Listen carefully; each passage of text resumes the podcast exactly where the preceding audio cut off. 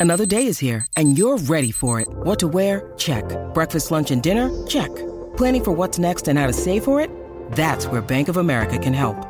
For your financial to-dos, Bank of America has experts ready to help get you closer to your goals. Get started at one of our local financial centers or 24-7 in our mobile banking app. Find a location near you at bankofamerica.com slash talk to us. What would you like the power to do? Mobile banking requires downloading the app and is only available for select devices. Message and data rates may apply. Bank of America and a member FDIC. When you need mealtime inspiration, it's worth shopping Kroger, where you'll find over 30,000 mouthwatering choices that excite your inner foodie. And no matter what tasty choice you make, you'll enjoy our everyday low prices, plus extra ways to save, like digital coupons worth over $600 each week. You can also save up to $1 off per gallon at the pump with fuel points. More savings and more inspiring flavors make shopping Kroger worth it every time. Kroger, fresh for everyone. Fuel restrictions apply.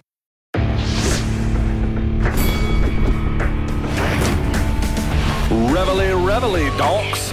Look at us now, tip to tip. This is our life. This is our passion. That's the spirit we bring to this show. I'm Luke Thomas. I'm Brian Campbell. This is Morning Combat. Oh yeah. I mean, you do, you just you can hear it, you can feel it.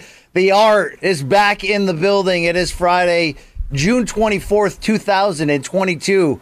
And this right here is the best damn combat sports show.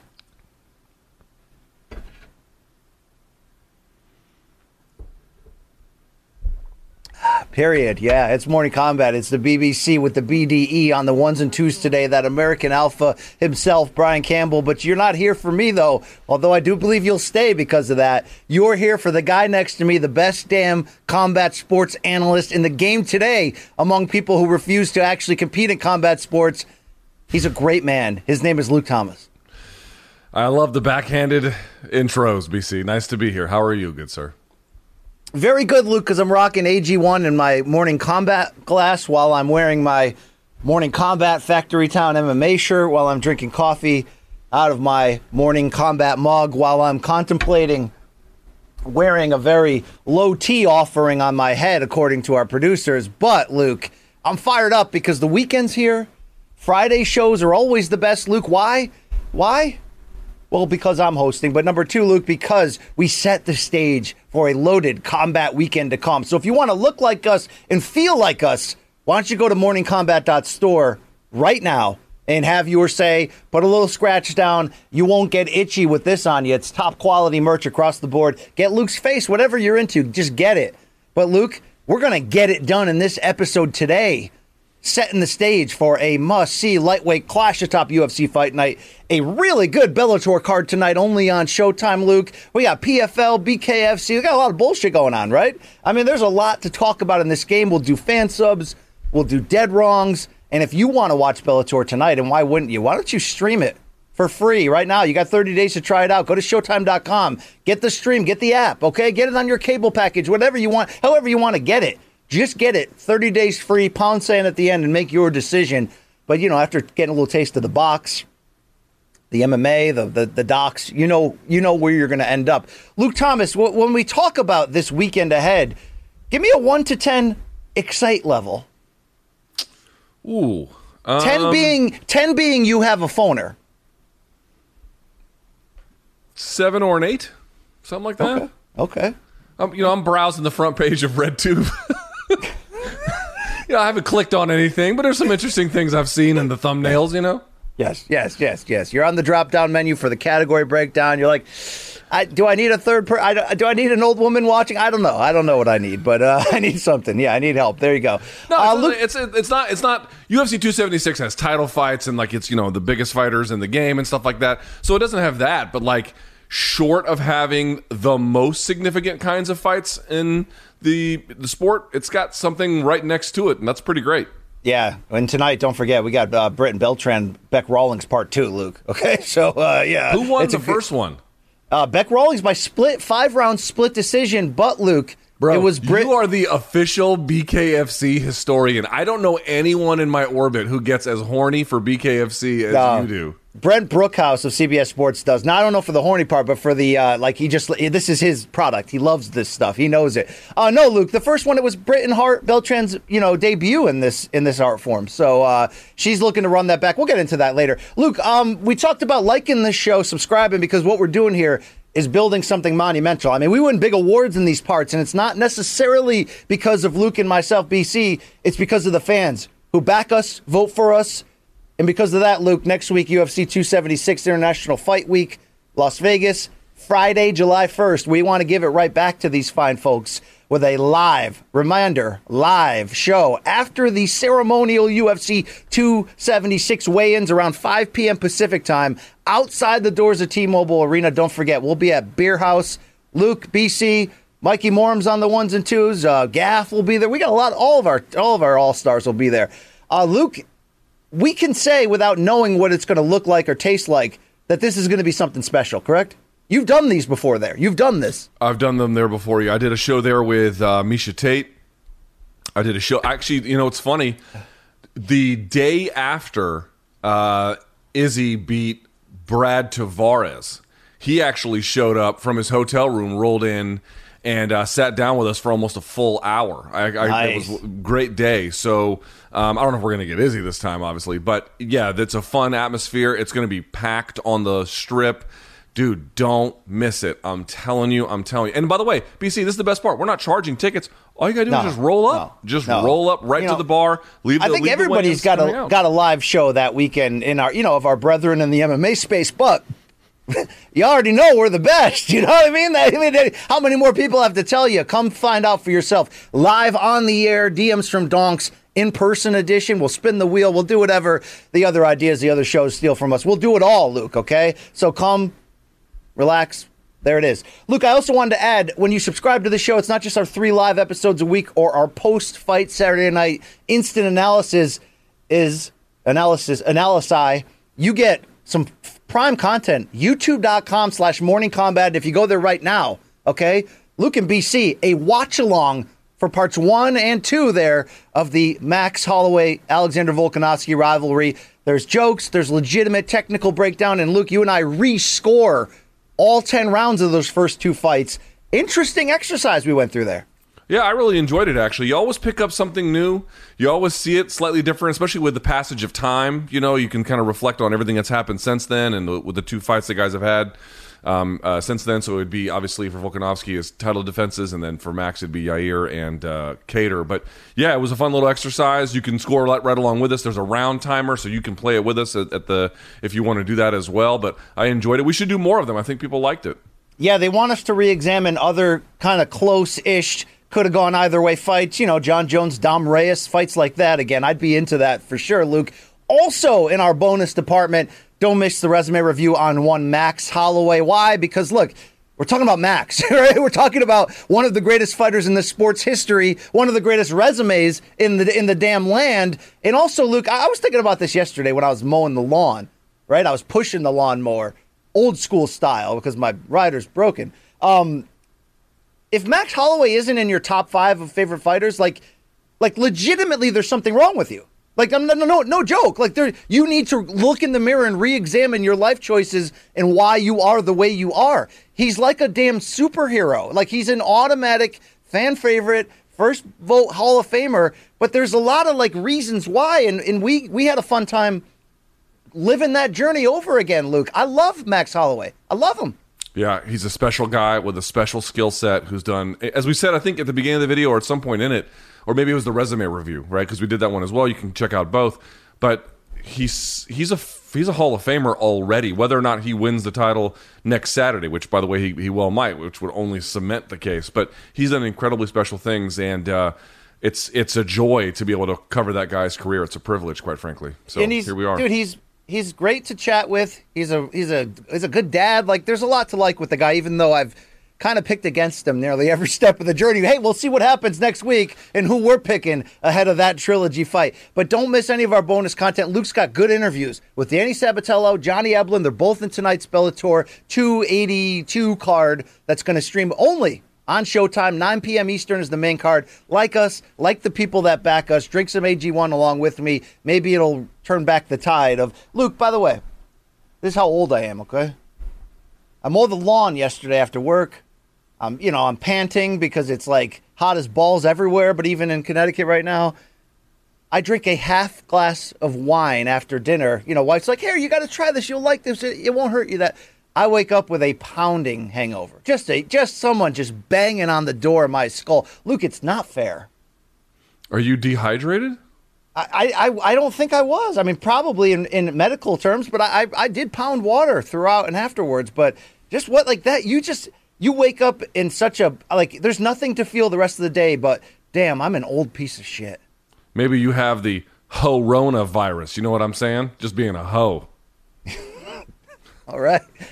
and like those hoes, Luke, I ain't loyal. So always remember that in the back of your mind. Uh, Luke, unless you got any other good uh, brain teasers or, or one-liners, let's let's start the show. You ready for this? Let's this? do it, bro. Let's do it. All right. This weekend is loaded in a in a level way, but they're pretty damn good fights. And maybe seriously, among the best of this group is the UFC on ESPN Fight Night main event. It goes down in the uh, Apex in Las Vegas.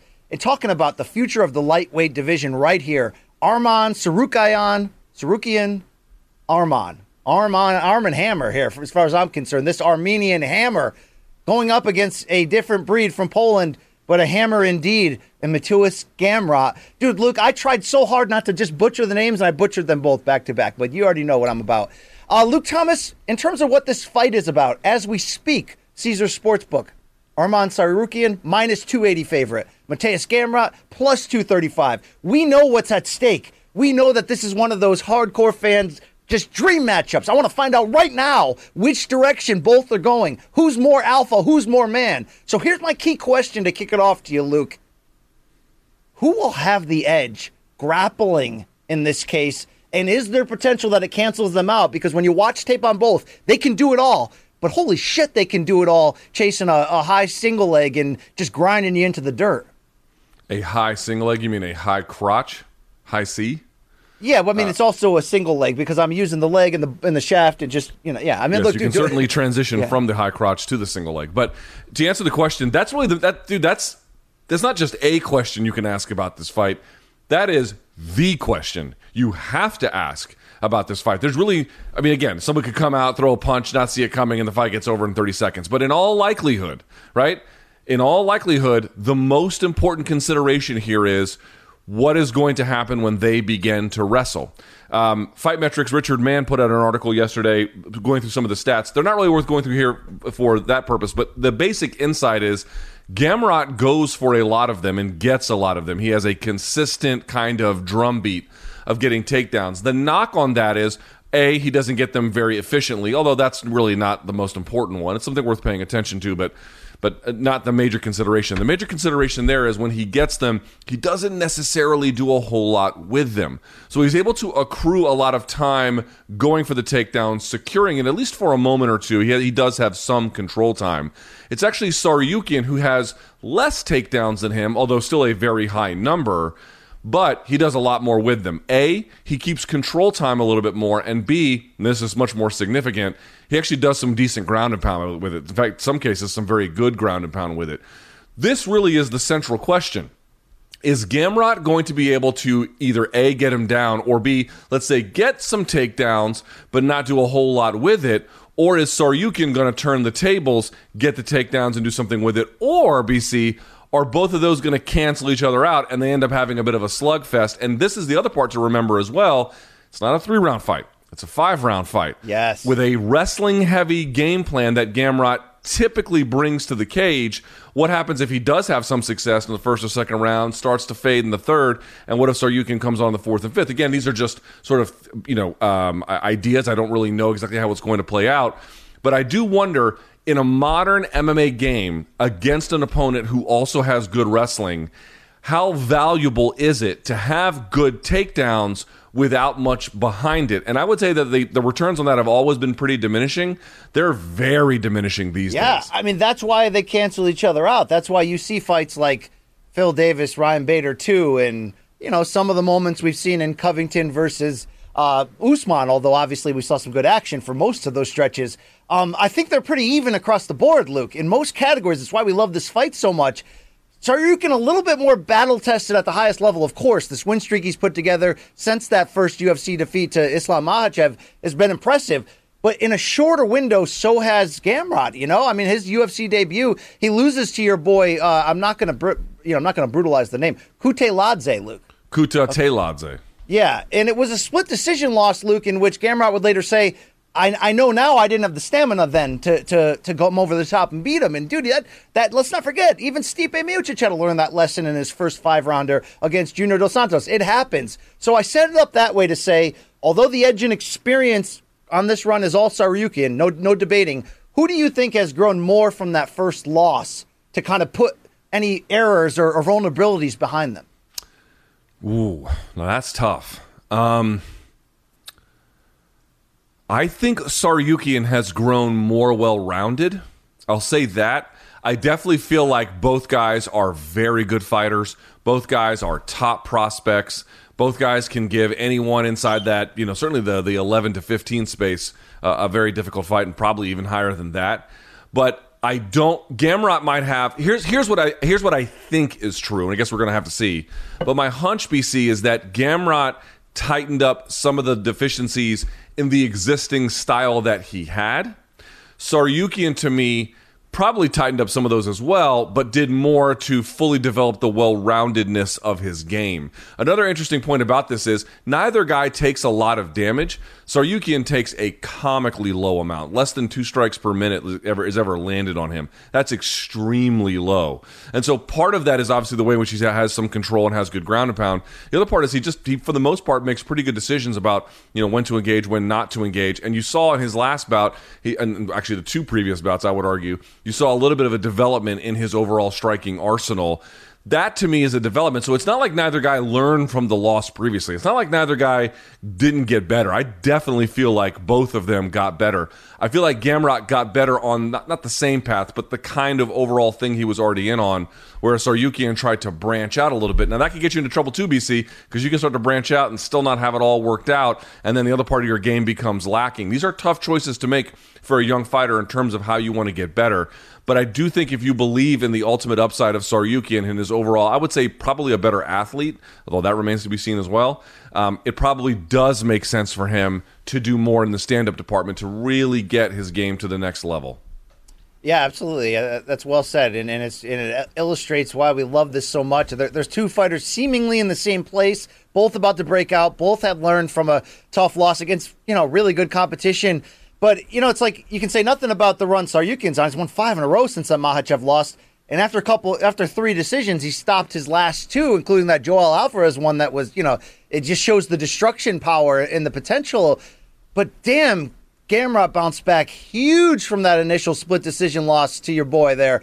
Because Luke, that that second round knockout of Scott Holtzman showed the power. That like 65 second submission of Jeremy Stephens showed like, oh shit, man, he's kind of next level down there on the ground too.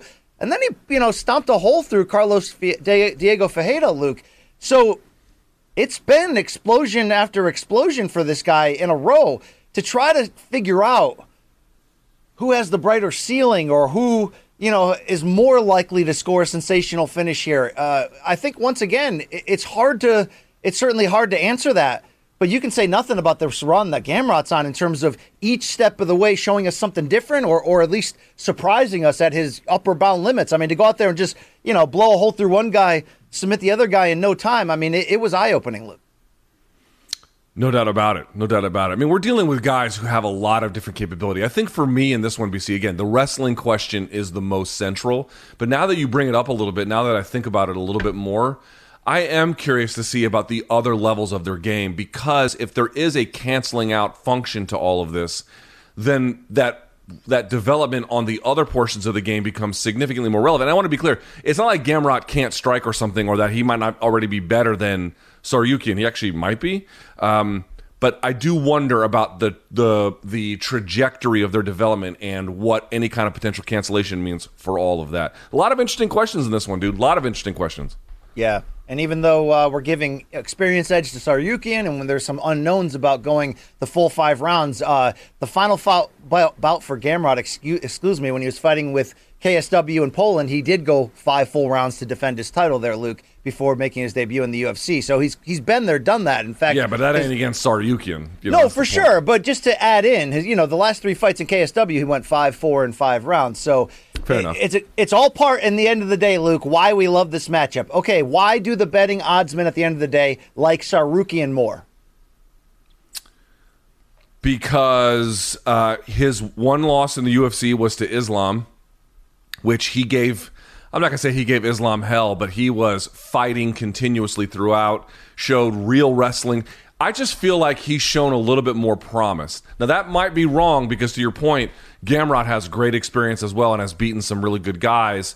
And the the fight against Kutateladze was close. Like, and, he, and by the way, he did really well in the takedown department there as well. uh, In addition, although obviously, as we've seen, the stats sort of tell you that there's not enough control and ground and pound. But um, I just feel like with Tsarukyan, you you've you've got someone who's got all the athletic ability they need. They've got all the wrestling that they need, and that by itself can carry you pretty far. He's got a tremendous gas tank as well. Again, go back and watch the fight with Makhachev, dude. He was scrambling his ass off up until the very last minute of that fight.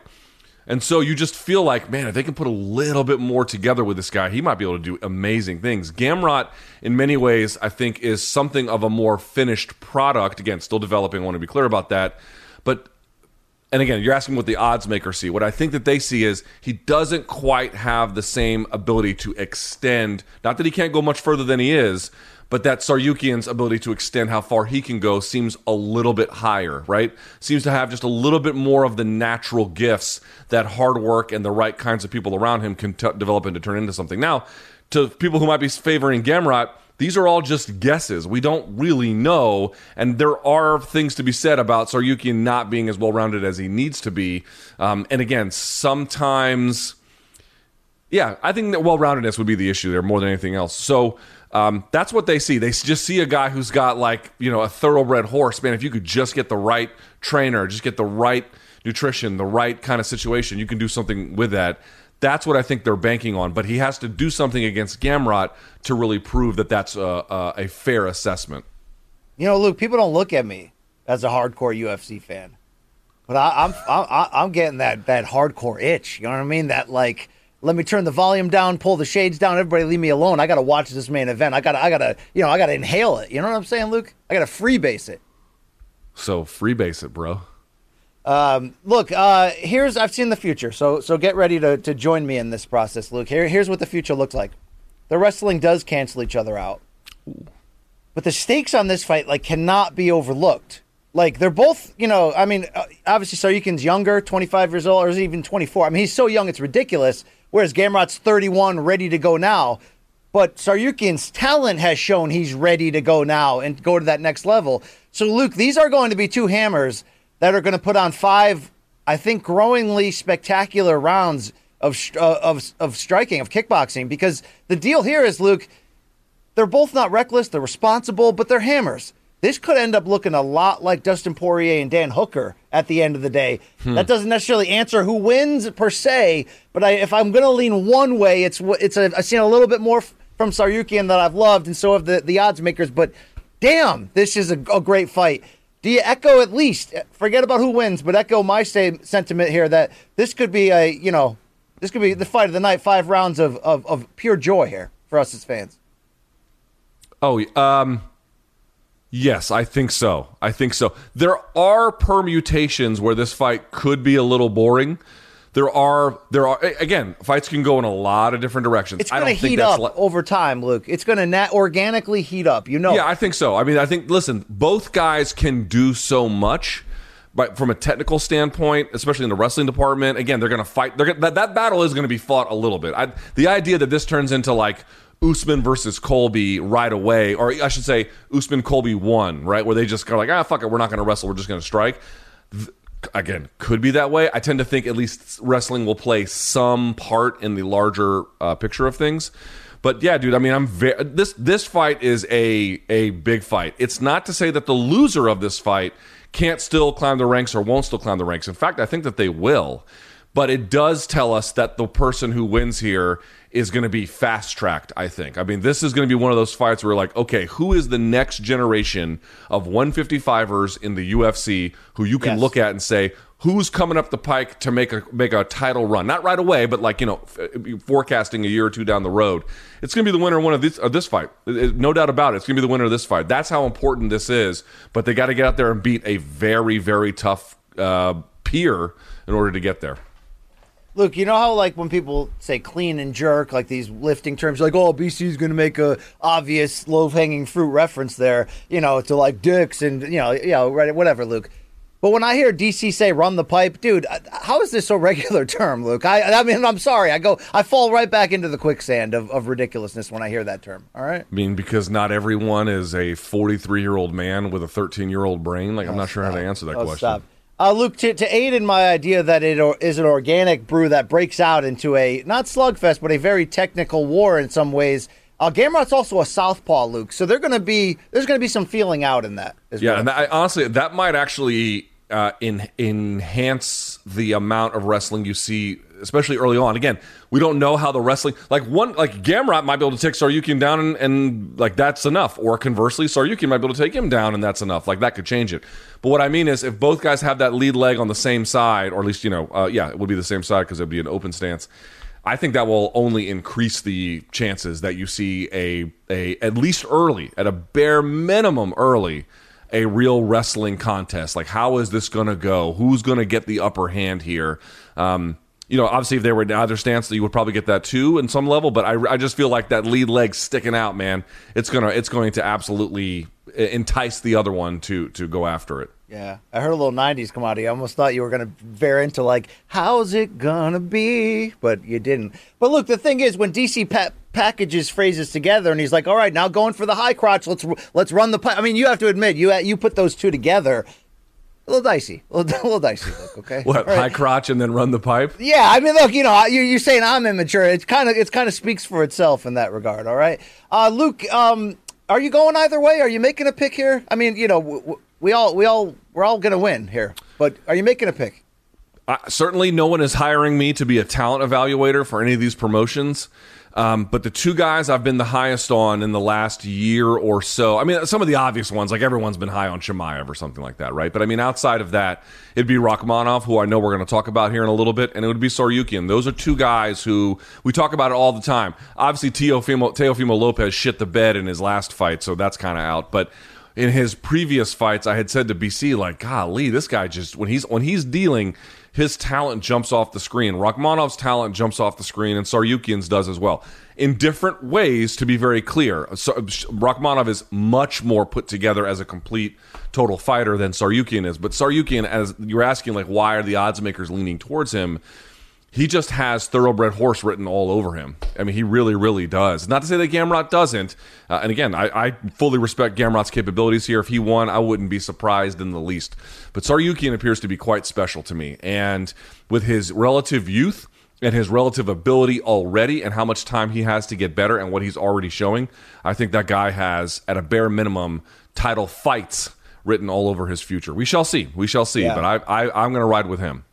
And a loaded weekend, Luke. We just gave that main event the the the real breakdown it deserved, and it's going to be a great one. But will we be exiting Saturday's fight card talking about the winner of the main event, or how great the co-main event guy may end up looking? It's not going to be easy for Shavkat Rakhmonov here at welterweight from Kazakhstan. Yes, he looks to be very much in the same category as the guys in the main event, as potentially having next, maybe even more. Luke, I mean, this guy can give you some excitement some some UBL for days. But he's got Neil Magny coming in here, and a Neil Magny, as we talked about on Wednesday storylines, that is like you know on a nice run, like put, has really put it together. He never not wants to fight the people that no one else wants to. So he's going to get a big opportunity here. A plus 320 underdog, Neil Magny, minus 390. Rakhmonov, the favorite. Luke, you've been the day one guy. The red coats are coming. Shavkat is the next hammer we need to get phoned up about how tough of a challenge is Magny to Shavkat becoming the lead story after Saturday's card. I, I, I this is to me, you know, if you want to see if listen, if Chimaev had to fight Gilbert Burns right in the way that he did, like okay, Gilbert Burns is you know, as proven and talented and accomplished as any welterweight can get short of winning the title. I mean, he is an extraordinary fighter, and so Chimaev beating him is a big deal, and especially because Chimaev, you know, kind of fought as we always talk about, very undisciplined and still kind of won. But short of that, like when you're thinking, who would tell us a lot about where Rakhmonov's going to go? Boy, Neil Magny is just a fantastic candidate. Number one, battle tested. I mean, win or lose, this fucker has been in there with very good fighters. And even some cases where he's lost and, and, and, lost badly, at times he has shown promise even in those bouts. But the other ones, he has won spectacularly. He's been counted out a lot. And the reason why Magny is respected is not just because he's beaten good guys. A lot of times he's beaten people that no one expected him to beat, and he rose to the occasion. So he has been in there with very tough guys. He has, as I mentioned, he has found his moments when he needed to. He has phenomenal cardio. I mean, whatever else you want to say about Neil Magny, the concept of him being tired, especially in a three round contest, is inconceivable, right? So there's that. And then on top of it, he's got great dimensions for the game and a great um, team behind him, and he's got good training. He's very well rounded. Like that dude can do a lot. Now he's got limits as well. No fighter is perfect. But if you're just asking, you know, what is Shavkat Rakhmonov going to prove by beating someone like that, dude? That is a very important measuring stick. And I talked about this yesterday on my on my live chat, which was one, we're going to see if some of the stuff he's already shown us can scale up to the higher end of the division. But more so, there's still a lot. As much as we know about Rakhmonov, there's still actually a lot we don't know. Like how yeah. good is he? Beating someone with that kind of cardio and that kind of experience and a great jab and who understands what his assignment is in wrestling positions, who understands what his assignment is in various standing situations. Like he understands what needs to happen. If you can beat a guy like that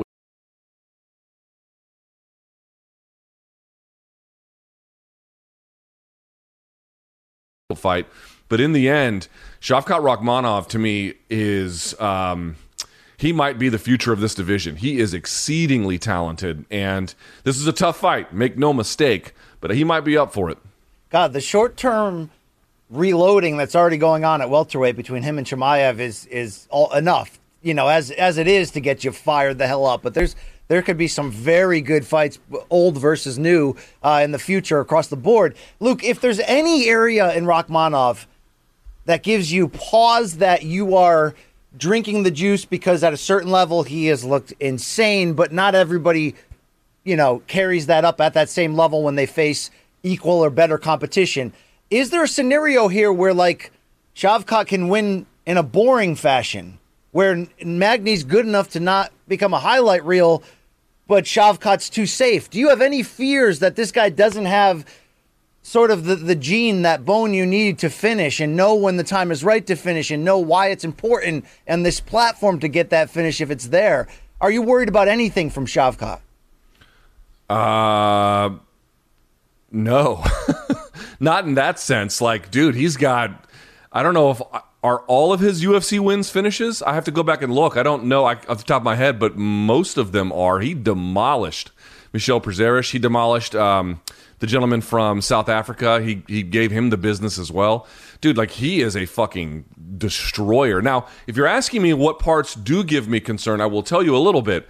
One, there are times in the fights, and understand something. I talked to his manager, and what they tell me was that the first contract he was on, he wasn't making a lot of money.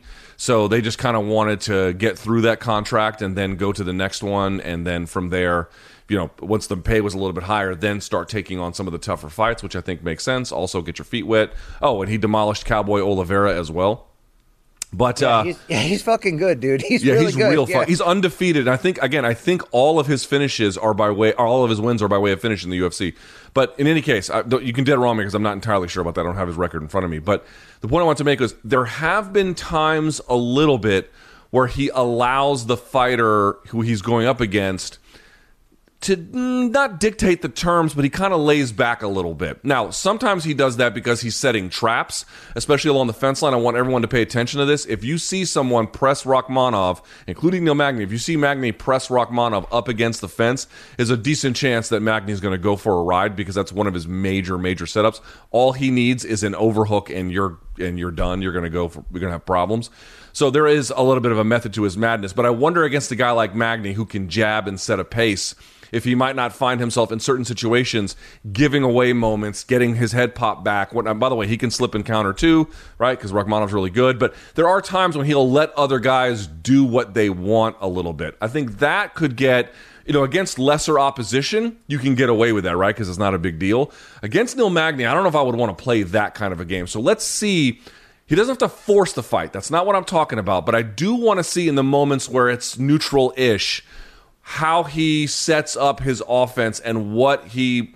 Uh, what Magny either forces him to do or what he allows Magny to do, and to what extent that defines moments of control, punches that might land, you know that kind of a thing where he then has to fight out of a deficit in certain circumstances i don't know that that will happen but that's kind of the thing on my mind where he not lazy but almost has not the same urgency that he needs the urgency is what i'm going to be paying attention to here yeah and and, and pardon me for not mentioning sean brady's name the unbeaten fighter and room service diaries veteran in the same conversation so luke Transitioning to those rankings where Brady is number nine, by the way, Neil Magny number 10, and Rakhmonov number 15.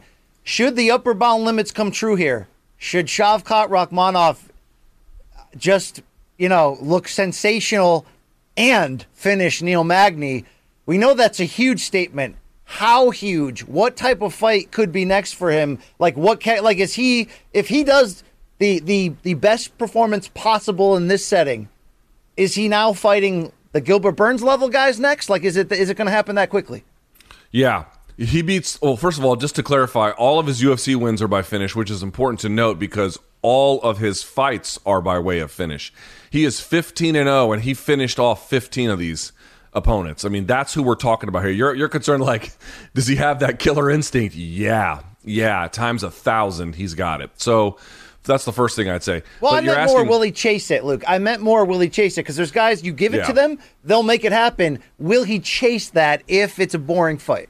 You know? And, and, then the other part too is like you know Neil Magny's not like some kind of scrub. Like you're not just going to beat the shit out of him and walk off. I mean, maybe maybe Rakhmonov does, which would be incredible. But like you know, there's a real there's a real clear case here where this could very well go to a decision, even if Rakhmonov is the winner. Um, you know, Magny is a very again. I have a great deal of respect for what this fight represents and for what Neil Magny has done in his career. But um, I forgot your original question. I'm sorry. I, I went on a tangent there, but I, the, I enjoyed the tangent though. Yeah, I guess I'm I guess I'm just trying to point out I have. Oh, you're asking who the next opponent would be? Yeah, uh, Gilbert Burns, maybe not. Something just south of that, just, yeah. five, six to eight, or six to nine. Winner somewhere of Belal, in there. Winner of Belal Luque too. Yeah, well, well, Belal already won that. Oh, that's right. That already happened. All right, yeah. Luke. I'm, I'm, you know, part of my brain is is a few weeks behind there. Uh, Why don't you uh, keep uh, drinking wine at night, fuckface? Yeah, just the same. Obviously, Neil Magny at, at number ten would make a a serious leap into probably the same level of uh, matchmaking with a big win. Uh, Luke, does Shavkat Rakhmonov get it done? The the product of Uzbek of Kazakh nationality, uh, and does he do it spectacularly? What's what the, is this going to look like, Luke? Because it could be the toughest test to date, or it could just be another, uh, you know, another wall to kick through on the way. I think that I think Rakhmonov's going to have to earn it. I don't in any way think he's just going to blow the doors off of a guy like Magny. In part to something you had identified, he doesn't rush the fight. Now, once he hurts a guy, his finishing ability is extraordinary. Hence the record. Um, but yeah, I think Rakhmonov's going to win. And I think in the end, however it looks, which by the way includes going to a decision. I want to be clear about that. I think he's going to look spectacular um, throughout the process. One thing to pay attention to, in addition for Rakhmonov getting backed up against the fence, and all he has to do is have that whizzer, and then all these guys are in trouble. The other one is he does a little something that's kind of interesting he'll rock a guy on the feet. He's got the ability to slip and counter too, by the way. So like he, you know, that jab is going to be good for Magny, but he has to be careful with it because if Rakhmonov times it, he's going to eat a huge punch. One thing that Rakhmonov is incredible at is I call it standing ground and pound, which doesn't really make sense. I understand because GNP, that's what ground means. But what I mean is, in a lot of his fights, Carlston Harris was one where he did this. That was the guy from South Africa. I previously forgot his name. I apologize. He'll hit a guy, then they fall, and he doesn't fully follow them to the ground. He occupies a position sometimes where he'll put their legs back where they can't just fully extend, and he'll rain punches over them, bending over at the waist. And you might say, well, what is unique about that? he does it in a very coordinated, specific way where he doesn't allow someone to grab a collar tie, an overhook, wrist control, feet on the hips, anything that would allow some method of body control over him and he punches and that's really important because what happens if you're doing ground and pound what do they tell the person underneath to do collar tie overhook c grip behind the head or you know double underhooks bring them to you so they don't have the separation to go after you. Rakhmonov has this ability to rock a guy on the feet, and only then. He doesn't take someone down and then try this. He only tries it when he hurts them first on the feet, then he lets them fall a little bit, and he stands over them. And dude, he puts on an absolute clinic doing this. Yeah. He doesn't need a lot of time to land three or four huge shots that in many cases can either end a fight or define a round.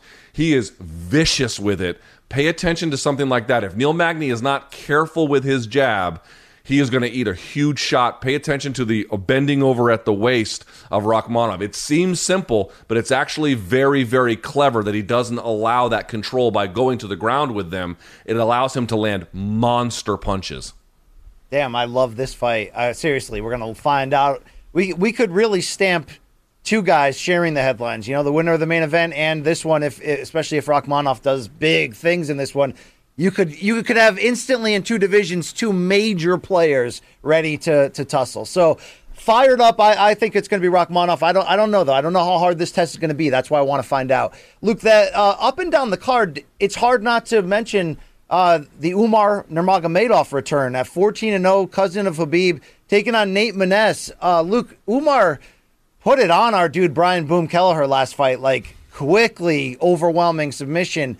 Um, we were a little hesitant at first to like put him in the Habib Islam Makhachev level of you know hype or or or what's coming next. And there's a lot in that family and in the surrounding team there under R.I.P. Coach Abdul Manap. Um, how good is Umar Nurmagomedov though? Because that last fight seemed to take the hype like to a real good level it's never been before. Uh, he's good. They've got him at a minus one thousand favorite. I gotta say, I like in MMA, anytime an odds maker goes over a thousand, my eyes are always like, word? Like, not because I don't think he's better than Nate Maness or that he might not win. I I think Nurmagomedov will win. It's not hardly some kind of uh, brave pick, but I don't know, man. Nate Maness can grapple a little bit. Like, not like Nurmagomedov, but I don't know. I always get real like unless it's like I don't know. For example, um, Julia Budd is out of her fight in July with Kayla Harrison, and so Kaitlin Kaitlin Young is going to fill in. Now, Kaitlin Young was like for a time the Invicta matchmaker. She has fought for a long time, but she's like twelve and twelve in her career. Yo, like, and she's not even a natural one fifty fiver. I mean, it stands to reason that Kayla Harrison is going to rip her apart. Okay, fine, you can make her a huge favorite. But in cases like this, where two guys are basically like, you know, in their greatest moment or close to their greatest moment of their fighting career, certainly in a very developed position, I always get a little bit of the heebie-jeebies when they give uh, someone a minus one thousand like this. Don't you? Not, am I am I crazy? No, I, I agree. I was surprised it was that much. I would have thought it was a a minus five hundred. That's where I would have thought yeah. he was at six. Yeah, that sounds you know? about right. Yes, and that's still a lot at this right. level, to be fair. But do you think has he not Umar has Umar not dazzled you that even a young in the way that a young Usman Nurmagomedov under the Bellator banner has. Because like we're all waiting for Usman to get that title shot. You know, I mean Usman versus AJ McKee could be mind blowing someday. But um, the whole point is, do you not think has Umar not tickled you to that level yet? Not to that level, but I also hold Usman Nurmagomedov in very high regard. For folks I mean, I know, I, he is almost certainly going to be the Bellator lightweight champion at some point, probably sooner rather than later, maybe even this year. We'll get, I guess we'll have to see. Um, I don't know that I hold Umar in exactly that kind of regard. Uh, to me, Usman Nurmagomedov is just a phenomenal striker. He's a f- phenomenal grappler. Obviously, he's well trained. All the whole, I mean, he's got a lot going for him in the right direction. Umar Nurmagomedov certainly has many, many, many of those things. But to your point, I, I just haven't quite seen that, which is why I'm like minus a thousand. Again, I think he's going to win, but that is high. So I guess we'll have to see.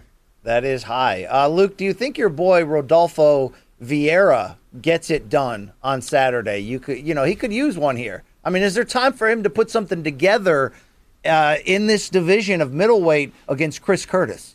I see. I don't know, man. Like Rodolfo Vieira was just an outrageously good grappler. Um, he gave Buchecha many of his toughest matches. He won nearly every prestigious title that you could win, and, and sometimes multiple times. Um, and he's got a great you would think he has a great game for MMA because he can do a lot of mobile passing, he can do a lot of pressure passing. And I guess it turns out that a lot of his judo game was kind of gi based, but he was one of the guys in jiu-jitsu that was hitting a lot of judo throws um, that was somewhat unusual, but like I don't know that that's fully translated. But still like he's you know, he's built like a fucking brick shithouse. Like the dude has got a lot going for him but he just hasn't seemed to be able to turn that corner yet. I wonder if he took to MMA too late. I wonder if other parts of his game just haven't come to him as naturally. If he just spent too much time working on jiu-jitsu, I guess we're going to have to see.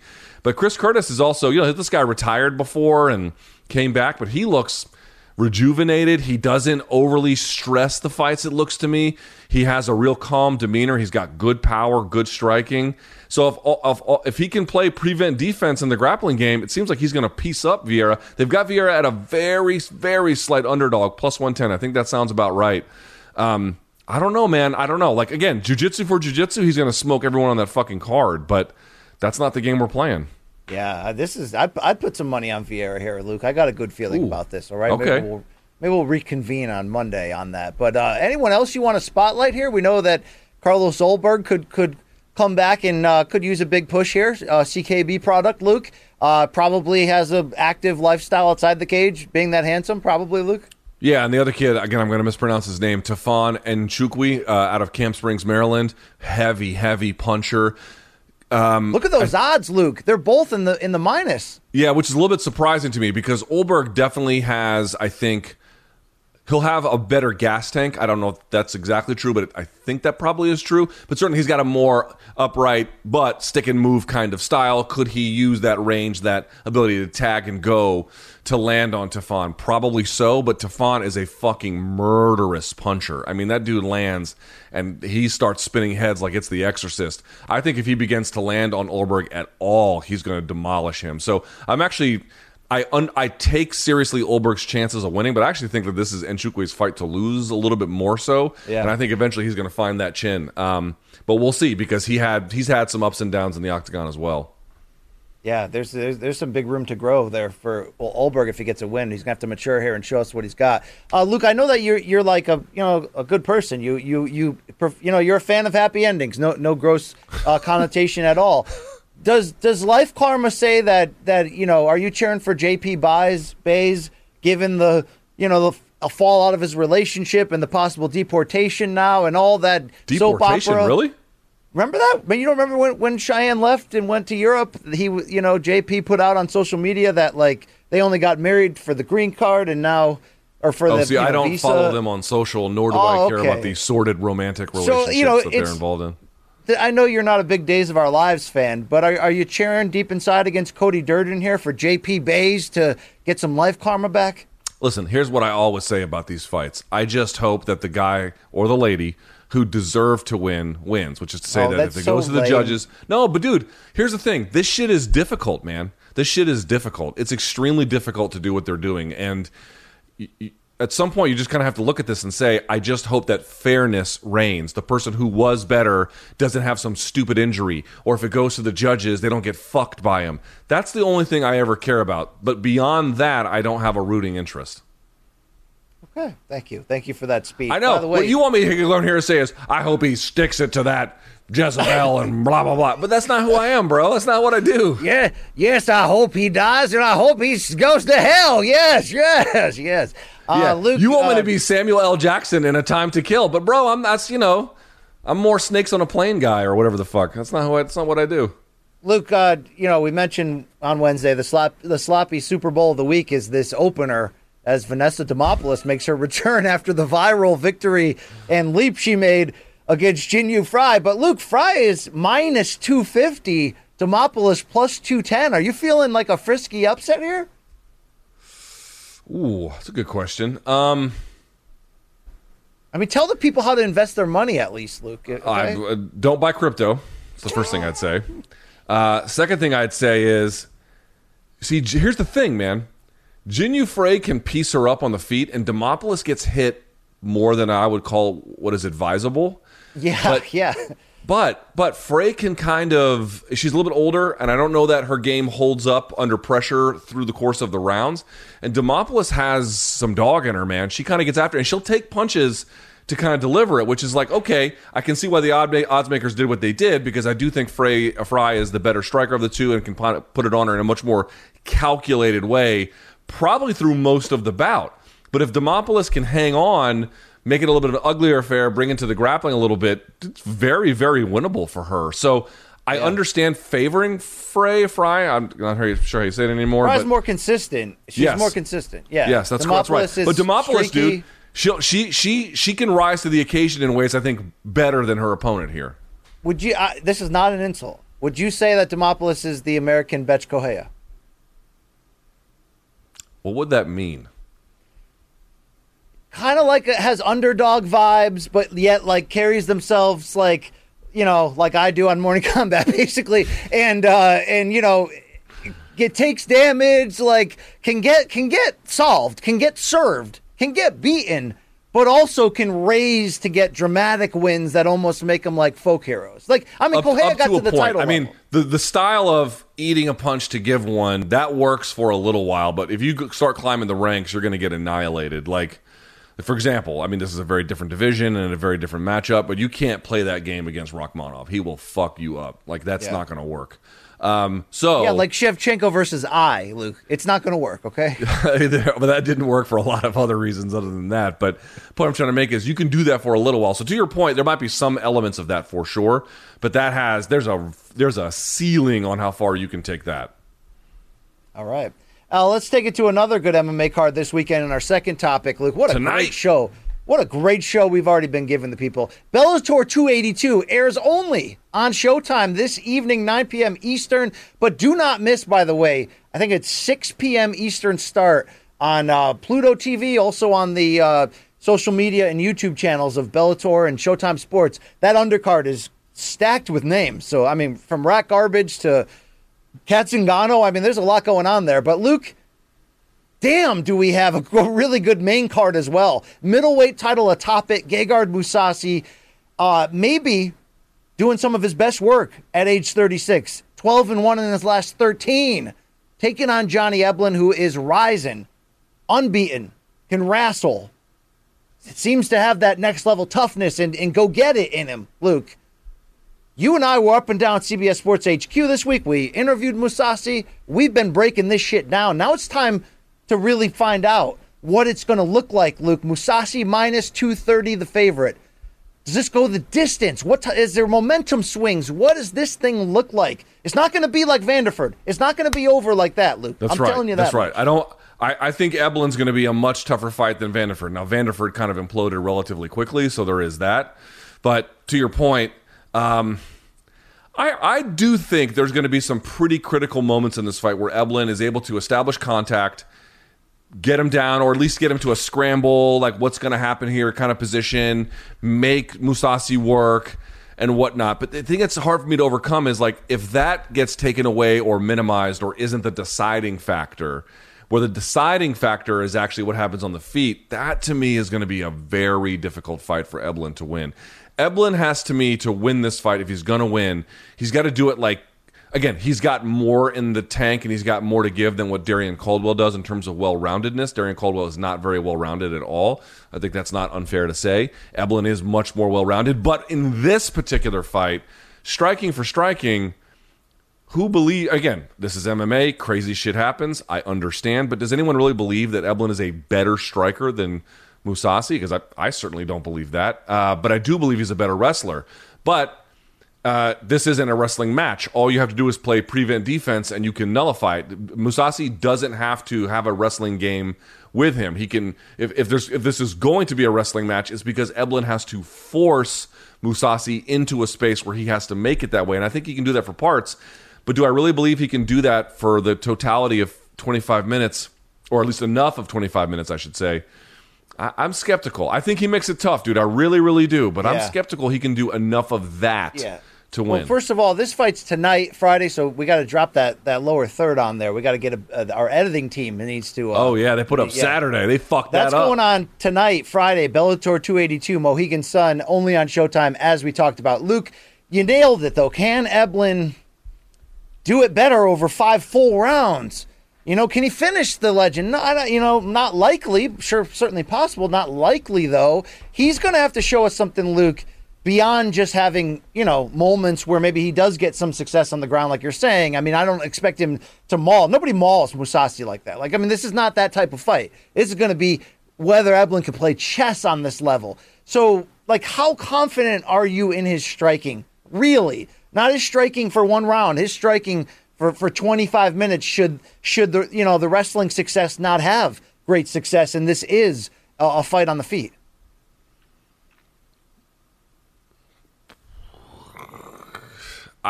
I, dude, my view is like if this is on the feet for several minutes, I think eblen can like.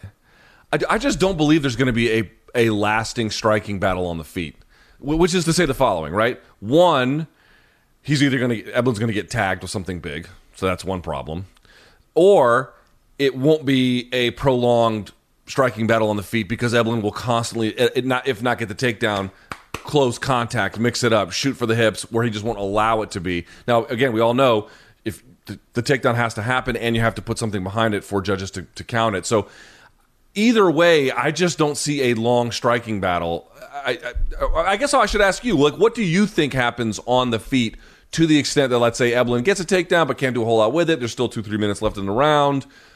Give me your sense of what the rest of that round looks like uh, you know, from distance, he's going to have a problem. He doesn't have the same technique and, and, experience. You know, it's like you can watch his highlight reel and go, okay, he's got some hands, you know, but it's against various levels of competition. I'm not fully secure that he can go win three rounds against Mousasi if this is 75% of striking battle. No. So he's not going to be able to win the jab game and that. But can't Luke, can he, though, use the youth and physicality and that, that, that, that chutzpah? You know, he's never lost. You know, he's, he's walking around like like he's got a secret, Luke, that he's carrying a Gegard level hammer. And and by the way, a lot of talk about Gegard's hammer lately. I don't know. It's it's like flooding. You know, it's not my favorite t- topic, but it's it's out there, Luke. Um, I don't have that confidence that I've seen Eblen do that yet. So he's going to have to be a guy, Luke, that can raise his game considerably to something we haven't seen and really make that leap.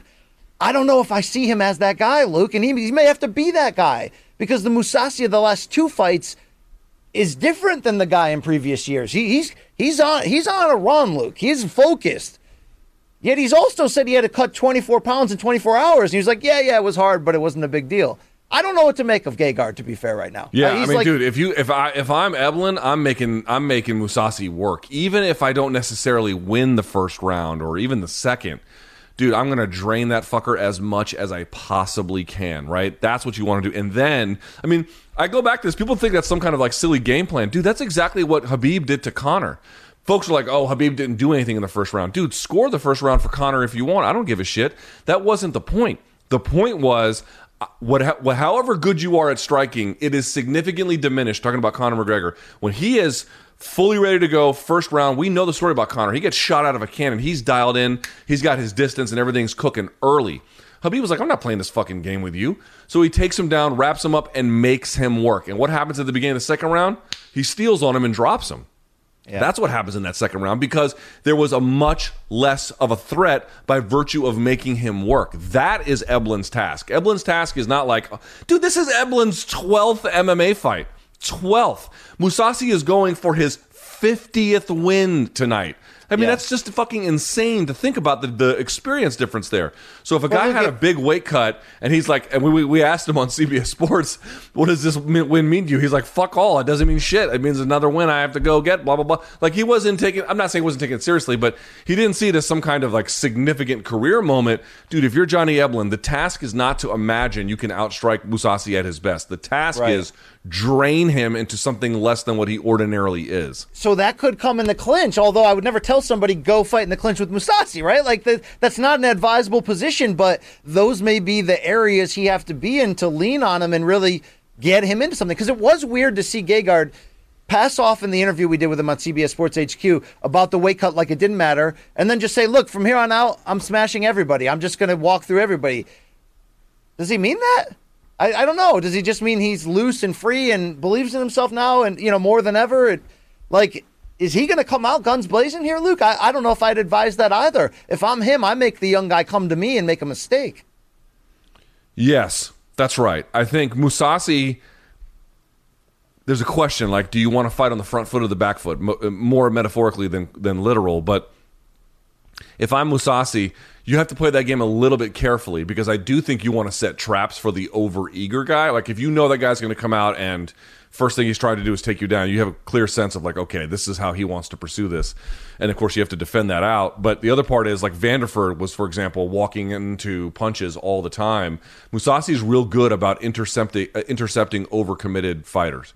So that's another sort of wrinkle here that Eblen has to kind of navigate. Okay, you want to put it on him, amazing he's not just going to let you do it. And and I don't think that walking Eblen down until later in the fight makes a whole lot of sense. So Mousasi has to play uh, a version, I'll say, BC, of rope a dope here potentially early, Yeah. where he Yeah. doesn't give too much away if Eblen is actually overcommitted, but he doesn't want to get overwhelmed either.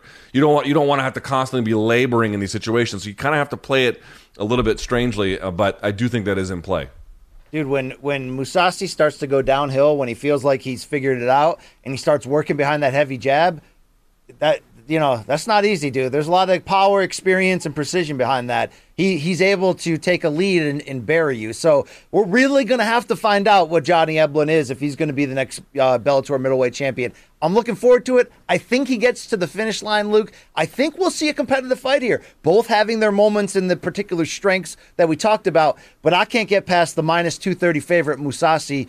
You know, surviving and advancing, and by the way, looking good doing it. I think so. Again, I, I, people have just slept on Johnny Eblen. Like they think he's just some scrub that Bellator found out of nowhere. And yeah, he beat a couple Bellator guys. He can't be that good. No, I mean, listen.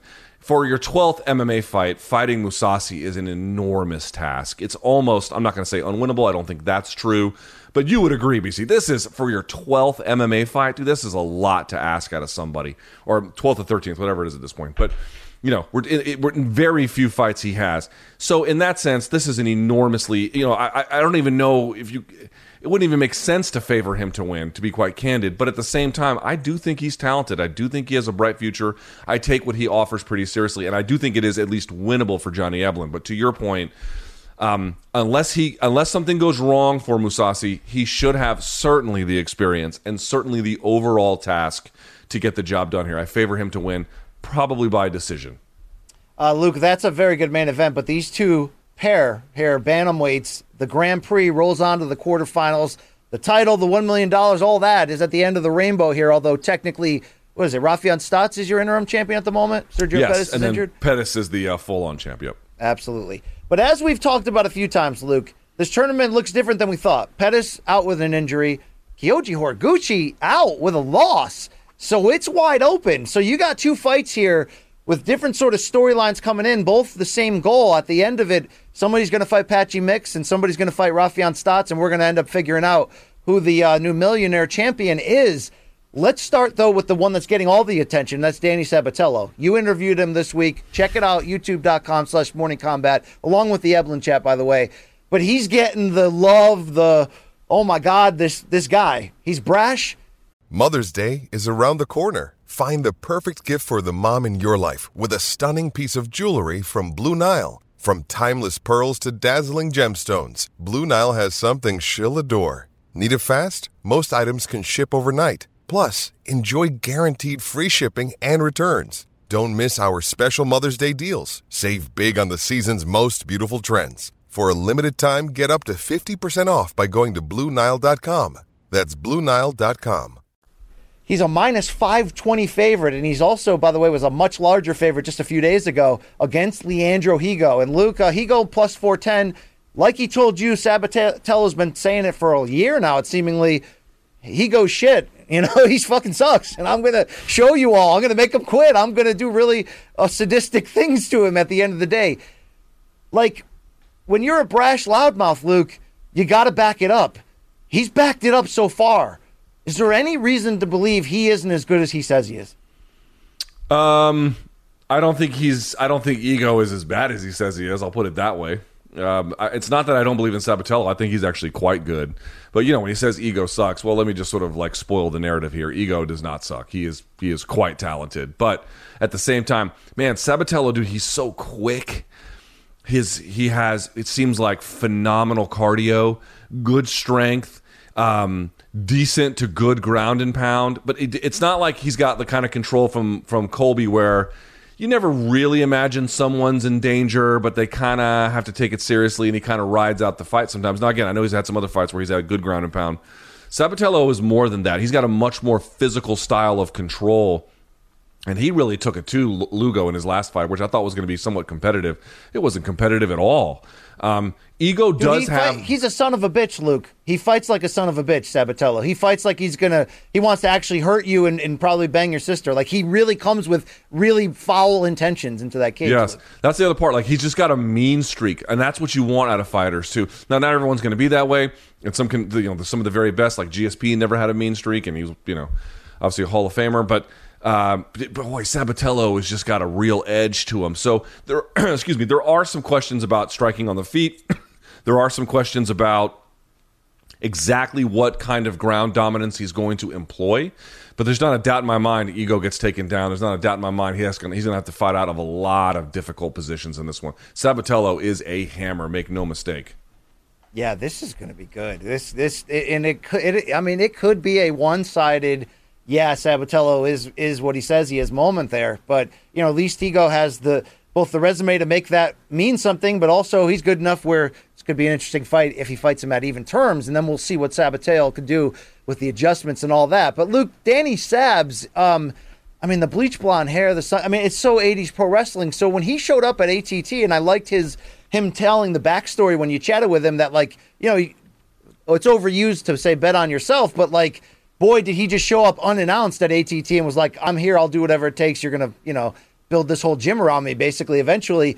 Dude, when Dan Lambert first like smelled this guy, given his pro wrestling flirtations on the side, given the fact that he has been credited by those who know with like making Colby Covington's character, at least the original rise of what that was. Dude, that's this this sounds like a, you know, mentor mentee match made in heaven for the commercial side of it, Luke.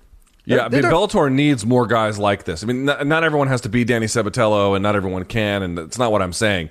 But just sort of brash, loud guys who are actually really, really good. Guys who make it ugly. Guys who make weigh-ins memorable or something like that. And Sabatello is just getting started. This is hardly, you know, this is hardly uh, the. He's been around forever. He's been fighting for what four years or something.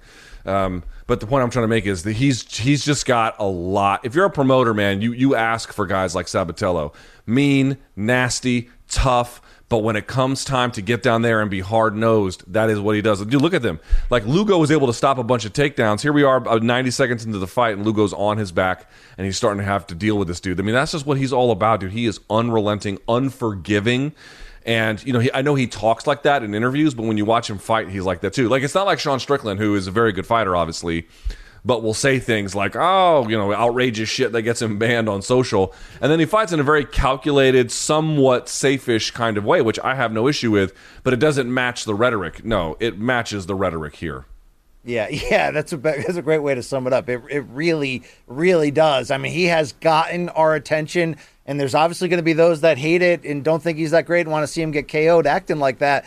But damn, does that put butts in seats? It, interest. So if you're Scott Coker, you got to love when Sabatello has been telling everyone this week, like, I love Bellator. I want to retire here. Like, you know, uh, okay, let's see if he's good enough to get to that level, Luke. Let's see if he is the next, you know, what what Pitbull and Chandler have meant to this promotion, and now AJ McKee as well. You know, we'll see what happens, but um, let's see if he can do this. He go tough enough to make it a, a, a good fight. But do you think we've seen enough striking from Sabatello to carry that same confidence we have for his intangibles and obviously for what he can do on the ground? Big question marks about that. Big question marks. For as good as he is in many respects, not really seeing a whole lot in the stand up department that either tells me much, so I want to be reserved in my judgment. But what we have I mean, so seen, he's better than Ben Askren in strike in, stri- in yes, hand yes, combat, right? yes, for sure. I mean, he's got some abilities there. It's not like he's got nothing going on, but you know, we talk about A and B skill sets. Does he have enough in the B skill set to win if the A one isn't there? Not that I have seen. So this potentially, potentially could tell us something. I don't think that it will, but something to pay attention to. Yeah, yeah, yeah. If, I mean, if you're going to be cocksure like that, Luke, you better hope it's you know not all cock. You better be sure. You know what I mean, Luke? That's the kind of spirit, right, that he's bringing to this fight. You're uh, so Luke, he- the other quarterfinal matchup, damn, really good as well. Magomed Magomedov, a minus 145 favorite. This will be his first appearance since losing to Raufeon Stots in a very good three round fight, uh, in which he kind of was solved at what he does best to some degree, although he did rally back. Luke, tough matchup with Enrique Barzola, who's only plus 125. We did talk about that on Wednesday. I was surprised Barzola was that close, despite being a guy who's fought in the UFC and in many uh, respected federations around the globe here. Can he handle, though, that ragdoll technique that Magomedov is all about from Dagestan and really has caught my eye as one of these guys who has next? I'm not that dismotivated by the Stots loss. Are you? Um, I, I will tell you, I had a conversation last night with Danny Segura, and he's like, "Oh, you're sleeping on El Fuerte, which is uh, in, is Barzola," and uh, so I was like, "All right, the odds are already close." Like for example, Sabatello and Higo. Sabatello is a minus five twenty favorite. Now again, Higo is not a bad fighter, but those are pretty wide odds. Sabatello probably should win this one, um, if not comfortably, but you know, certifiably. But this one with Magomedov and Barzola, I don't know. So I went back and I watched some of Barzola's fights and his UFC fights. Like, dude, he fought Evloev. Like, nobody looks good fighting that guy. So not like you can ignore it, but I don't know if it tells you a whole lot for this one. And then I watched his Caldwell fight at Bellator 273. Dude, Barzola is a handful. The big takeaway I had in that was one, he has a lot of good scrambling ability, a lot of good defensive wrestling ability. But the biggest one, BC, and this is the one that like Stots was able to use to his advantage. Stots ultimately was able to use offensive wrestling and offensive grappling. I don't know if Barzola is going to have that in play against a guy like Magomedov. He has some of that for sure, but I don't know if that would be the deciding factor. But I will say this, dude. He was unrelenting in not giving up the takedown, or if the takedown happened, constantly fought position. Like whatever Caldwell wanted to do at every stage of whatever was happening in the grappling, he would not accept the position ever, Right. ever. And so finally, by the third round, Caldwell was tired as shit. And uh, So he goes we for a blame takedown. Caldwell. We all kind of just went, "Oh, that's Darrion Caldwell." Like, like somebody hit the one spot in the Death Star. But it was. I let's give Barzola more credit for making him get to that point, right? Yeah, that, that's the point I'm trying to make. Is like you, people want to make, oh well, Caldwell kind of just does this stuff, but dude, the, pay attention to the first two rounds where Caldwell could not keep this guy down, or if he got him down, it wasn't for very long, or if he got into a position, he just couldn't do anything with it. He resisted. That's the point I'm trying to make. He resisted with urgency every step of what Caldwell was trying to do in the grappling game. That has to pay dividends. Then by the time Caldwell shot in late, he stuffed it, took the back, and then pounded him out in the third and, and called it a day. Now again, Caldwell is not Magomedov. Magomedov is not Caldwell. But do I understand why people believe in Barzola's upside and why they think he can win this one? Yeah, I really do. I think this is a coin flip, to be quite honest with you. And um, Magomedov probably has more polish and has more outside skills than what Caldwell was able to show. And for that reason, I slightly still lean towards Magomedov. But dude, this one is not as in the bag as a lot of folks. Oh, it's a Dagestani hammer versus a guy who got cut from the UFC. That's the wrong way to look at this. Yeah, that's the wrong narrative for sure. And and, and am I overrating Magomedov? And I'm you know not being this nervous after seeing him go head to head with Stots and you know not be able to find the answer and lose that fight. Why am I so confident? Well, Luke. I mean, uh, you know, he he beat Peter Yan in an absolute war. You know what I mean? He, you know, and he, and of course he lost the rematch, but he like he can do some things. In his first couple Bellator fights, where we got really introduced to him, you know, they were like, "Holy shit, this guy can really do it." I, I did like some of the things he did in the second half of the Stots fight. You know, was it alarming to see him contained like that? In some ways, yes. But I believe the motor's there. I believe the you know the the pedigree's there. Um, if he beats Barzola and does so, where you're like, damn. I mean, he's the favorite to win this tournament, Luke. Magomedov?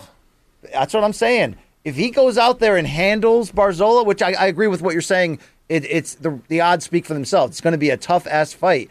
Like if he makes the statement he's capable of and bounces back from the Stots loss in the way that I believe he can, he's going to exit that fight as as the man. Regard to, I mean, I, I know that's tough because Sabatello's there and he's still largely unproven, but he's coming on. I mean, you know, the old the old Patchy Mix is, is no joke in in respect to. Uh, um, who's the other, who's oh Stots is the other guy in the other bracket. Yes, that's what I'm saying. Like, if he wins this one, he has to fight Patchy Mix, and I would okay, I might favor him to be Patchy, but then he probably has to face the winner of Higo Sap, Higo Sabatello or Stots. Like, if Stots Oh, it's not going to whole- be easy, Yeah. Luke. But uh, but we'll know. We'll know obviously in this fight if he can make some kind of statement whether he's got a chance to go back and right the wrong against Stots, which would be an incredible fight again. In the first fight with Stots clearly winning, but still was it was you know it was a evenly matched fight for a lot of it.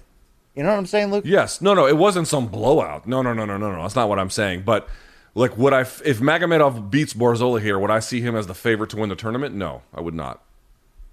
Yeah, yeah. Favorite was the wrong word because it implies that everyone agrees with that. I guess I'm saying uh, probably more of the you know the guy you're sleeping on, but still he, he could be coming on. And the same for Barzola, who fought his way in like Sabatello, winning a qualifying round. Now he's in the big dance. We know the names that are remaining. Uh, Luke, is it uh, uh, who are the two? Who are the two that are coming out of this tonight? Mohegan Sun. I think Sabatello gets it, and I'm going to edge towards Magomedov. Sabatello, Yeah. I'm reasonably confident. The Barzola and Magomedov fight, dude. I again, I'm going to lean Magomedov, but I don't know. What Dude, this you? tournament kind of rules right now. It's it's pretty badass, Luke. Uh, it- dude, that's one of the best things Bellator's done. It's a shame that everything kind of didn't get going on schedule that they needed it to, and it kind of sucks that Horiguchi's out. But like, dude, you, you know, uh, and then also that that Sergio Pettis is not in it. It's not the. It's not the. It, Well, nothing that could went have been according to. damaging. So to bounce back like that and suddenly have a guy like Sabatello, and if Barzola gets the win here, holy shit! Like to have those two names just inserted in to kind of mix it up a little, it's been great. It's been absolutely great. I, I agree that the tournament is phenomenal, and for folks kind of sleeping on it, you shouldn't be. Th- these are going to be phenomenal uh, um, uh, tournament fights tonight. Uh, Luke, also on that main card with the local flair, because boy, does Bren, Irish Brennan Ward pack him from the New London, Connecticut area, wherever he fights in the greater area. He'll be taking on Cassius Kane. This is more about the get well. If you if you're not aware, Brennan Ward was out of the sport for five years with drug addiction and and, and in a really bad spot in life, and was able to turn it all around. And and you know he's now revealing Luke that those big fights that we saw him in, where he's always been all or nothing as a slugger, like he wasn't even doing training camps for those. He's like all like completely doing drugs and partying like crazy and just living the rock star life. And so it's it's great that he turned it around and that he's back. But I don't know if you saw his comeback fight, Luke. It's still all or nothing in terms of what he brings for the style. So it's going to be worth watching. I don't know how good he can still be, or, or you know, he seems like he's always going to be that guy that you, if you get him first, you get him.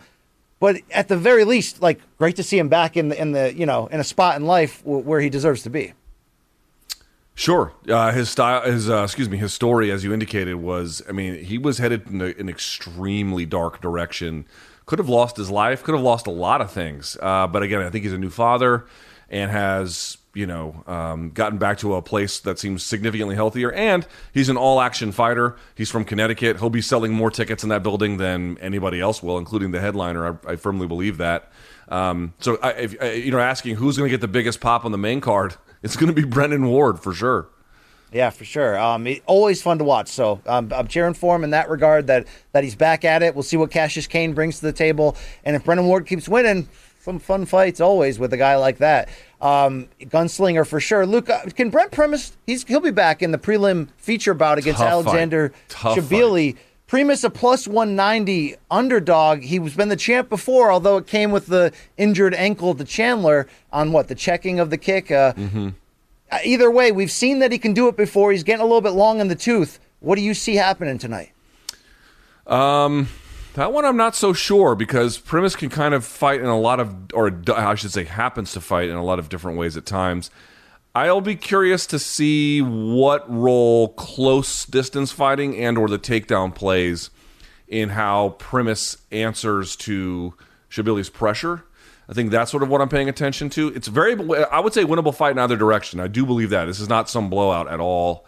but I Shabili is good, like really, really good. This is a not an easy fight for Primus. And by the way, you're talking about like dark horses, you know, in that Bellator organization generally, but certainly in that division, Shabili is at the top of that list. And this undercard, the prelims, uh, 6 p.m. Eastern start on all those social media channels, YouTube of Bellator, Showtime Sports, Pluto TV. It's going to be worth watching. We've got Zingano against Pam Sorensen. We got Anatoly Tokov is coming on at middleweight. Luke, he's he's a he's bringing it against Muhammad Abdullah, Sabah Masi, Cody Law, the the must see prospect. Alejandra Lara's back in a fight she really must win. Uh, Kilis Mota, Luke, rat garbage. I mean, uh, you know, on and on, Luke. There's a you know there's a lot of interesting candy in the international aisle. You know what I'm saying, Luke? There's a lot lot to pick and choose from here. Uh, the yeah, the whole card's got some fun stuff. I agree. It's Okay, twelve. thank It's you. twelve twenty. Thank you, thank you, Luke. All right, I'm, you know? Sometimes when when you're in the flow, time is irrelevant. It's about the quality of the moment, Luke. Okay. It's not, but okay. All right, uh, Luke. PFL also this evening from Atlanta. They're back at it, Luke, and in the main event, a guy that we we we love talking about because he seems to be that good. The defending heavyweight champion Bruno Cappelozza. We saw him in in his season one offering. He did nothing to disappoint. Mateus Scheffel is the opponent here, Luke. Um, let's let's let's buckle up. Uh, Bruno Bruno's won me over, Luke. He's won my heart. Yeah, he's fun as shit. All action, big power, big big dude. Um, great story. Love everything about it. Uh, huge. Well, again, not not crazy favorite. Again, Umar Nurmagomedov is a much bigger one, but minus five sixty to Scheffel's plus four thirty. I'm going to guess BC, and this is just me speaking out, thinking out loud. I'm going to guess that uh, someone's going to be sent to the land of wind and ghost in this one, and it is likely to be Scheffel. Uh, minus 560 favorite, plus 430 is Scheffel. Luke, Anthony Pettis seems to be in a great spot physically, mentally. Um, he's a promoter on the side. He's still a fighter, though, and his submission win over uh, Miles, uh, what, Miles Price is, is the gentleman I believe he put it on, um, showed us that in his offering to start off this year. First round submission victory. Now he'll be a minus 200 favorite against the plus 170 Stevie Ray. Um, could Showtime Pettis win this season in PFL? Like, is it, is it in play here, Luke? If he keeps up this look? Eh, I don't know. He seems to be. Uh, listen, Anthony Pettis did a lot of great things in his career from the Wheaties box, the UFC lightweight title, the WEC title, the jumping off the cage. Like he has had a very memorable career. But and I think he probably beat Stevie Ray tonight. But Stevie Ray, you know, for all his limits, can grapple. He does have um, good experience. He. Um, he, he can win this one, dude. I, I just feel like Pettis is he's he, he's taking a lot of damage, and I think it's affected him. And he's also older now, and he's got a lot of other things going on. I you know can Pettis win it? Uh, you know, three four years ago, certainly. Today, I'm skeptical. I think he wins tonight. I do. I want to be clear about that. And you're right. He had a good bounce back performance in his last contest, but. I think that the sun might be setting on what he's fully capable of doing at this point. yeah. I mean, it would be asking a lot of him to put that little cherry on the end of his career. You know, being a PFL seasonal champion and the one million dollars and all that. I mean, it's great. Um, I, he shouldn't be getting into wars with people because, as we saw against Clay Collard, like there's a you know there's a certain level where he's in he's life or death against these guys if he want if he lets it get there. You'd like to see him develop that same old age adjustment where you become a little bit more efficient, like Glover Teixeira, focusing on the fundamentals of the ground game. Uh, you know, different fighters. I don't expect Pettis to do that, Luke. But if he can maybe be more strategic in how he's looking to, you know, take people down and and and lean lean more things in his favor potentially, Luke, rather than going out there and looking to flow and dance and hope to hit something big, you know? A lot, but a lot of times, dude, he's just fighting off people kind of constantly trying to take him down. And his answer to that in UFC was to light him up on the feet. And then, you know, like for example, he hit Benson Henderson with that body kick.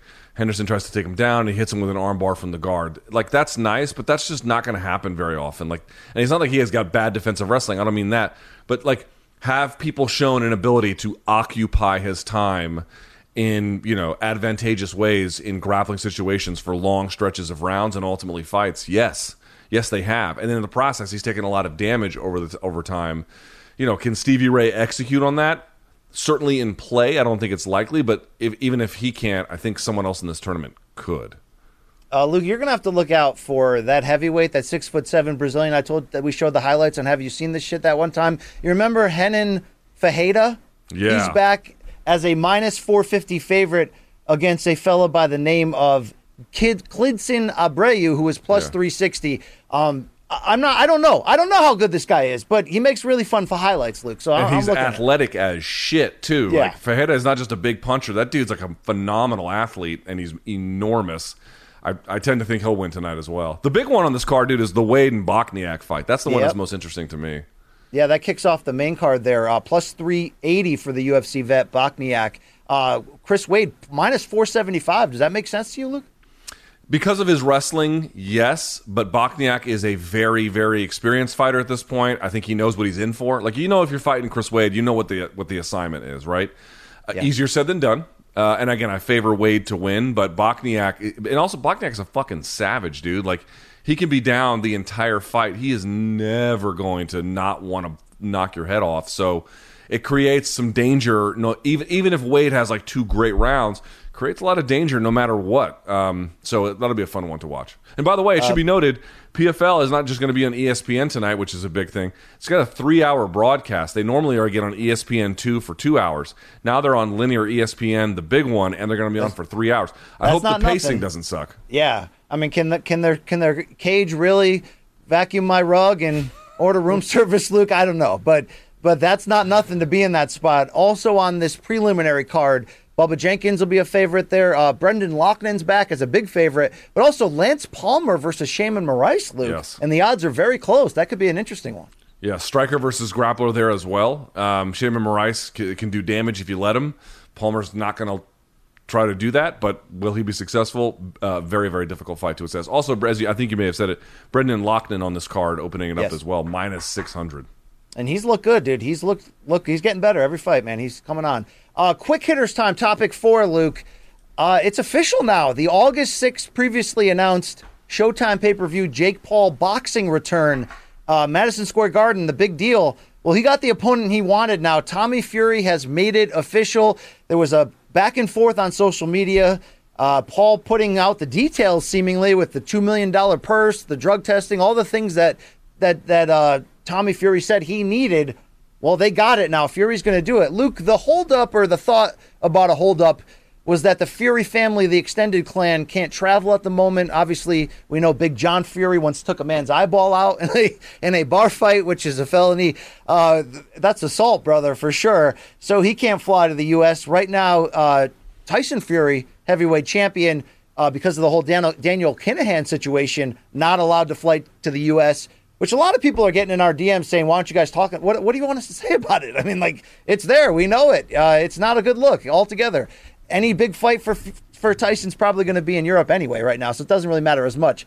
But Fury said, F it, Luke. Tommy, that is, I'm taking this fight. It's happening, Luke. Amanda Serrano and the co-main now has an opponent as well, Brenda Carbajal. I've seen the odds closer than I thought, the early odds, Luke, in terms of people believing Tommy Fury's quote unquote the real the first boxer that Jake Paul is ever going to fight. You and I both believe this is a Jake Paul setup to look great because Fury has not looked great of late. Is there some fool's gold in there? Is Tommy Fury been he's been playing, you know, rabbit, Luke? What's the animal? Possum? Possum, yeah. Roadkill? Is he playing possum, Luke? I don't know. I saw. I don't even remember who his opponent was on the uh, Fury versus Dillian Whyte undercard. I just remember watching Tommy and being like, "I this I." That, dude, that'd be a long con. That'd be a long a super con. it would be an amazing con if he's been playing possum all this time and he comes out and just blitzes um, uh, Jake Paul. I mean, I'll say this: like, I think, I think Fury has enough ability to win rounds. This will be an eight-round cruiserweight contest, I believe. Um, so I think he's got the ability to win rounds. Like, does he have the overall? Does he have an overall more pure boxing game? He might. Again, it's very hard to tell with two guys with with this limited experience and ability. But um, I do believe this. I do believe Jake Paul is firmly convinced he can beat the brakes off this guy, and it looks to me like Jake Paul is clearly a much harder hitter than Tommy Fury. Um, Tommy Fury against uh, the guy who he fought when we were there in Ohio, the guy who fought in Bellator, I forget his name. Um, but you know, I was expecting him to shine in that one, and he didn't. It's almost like he is not making the progress that you thought he would have made to this point because he has what eight fights, something like that. Um, you know, not that that's a ton of experience, but you would have thought he would like from where I saw him at two, three, four fights where he is now. I just haven't seen the progress. And again, it wasn't like Jake Paul versus Tyron the second time was amazing. That fight was not great until Jake Paul just absolutely destroyed him. And again, you go back to it uh, Woodley thought it was going to be a body shot because Jake did set it up, brings his hand down, opens it up, and he just gets drilled with a shot. That's good boxing. Like that's good boxing. Dude, you know, he's pretty good for this level, and I think even you know in the UK they look at Tommy Fury as a reality star fighter. You know, so it's like he's got the Fury name. He shares a father with Tyson Fury. They have separate mothers. We, we've we've joked about it. He's so good looking. You know, it's clear he doesn't take after the family in many regards. And also, I think as a fighter, unfortunately, or at least up to this point, I mean, I, I just don't see anything that gives me confidence. I don't. I've, I haven't seen a thing that gives me. I've watched a couple of his fights. It's like he's, he's okay. He's not good. You know, I mean, he, like, you know, he's he's he's a big, strong kid. You'll give him that. Um, I'm sure he works hard. I give him that. But like again, like where you're supposed to be at eight pro fights in, I just don't see a whole lot there. But at the same time, I'm going to go back to it. I think Jake Paul has more ways to win. But do I think he's got like the razzle dazzle on him in ways that like Tommy Fury has no answer for? I'm less convinced by that. I mean, dude, think about it. Jake Paul could have easily moved on from Tommy Fury if he really felt like there were other great opponents he could easily defeat and get some good money from. I don't know that he actually views it that way. I think he views this as another important step in his own actual boxing development to see this is like a trial balloon.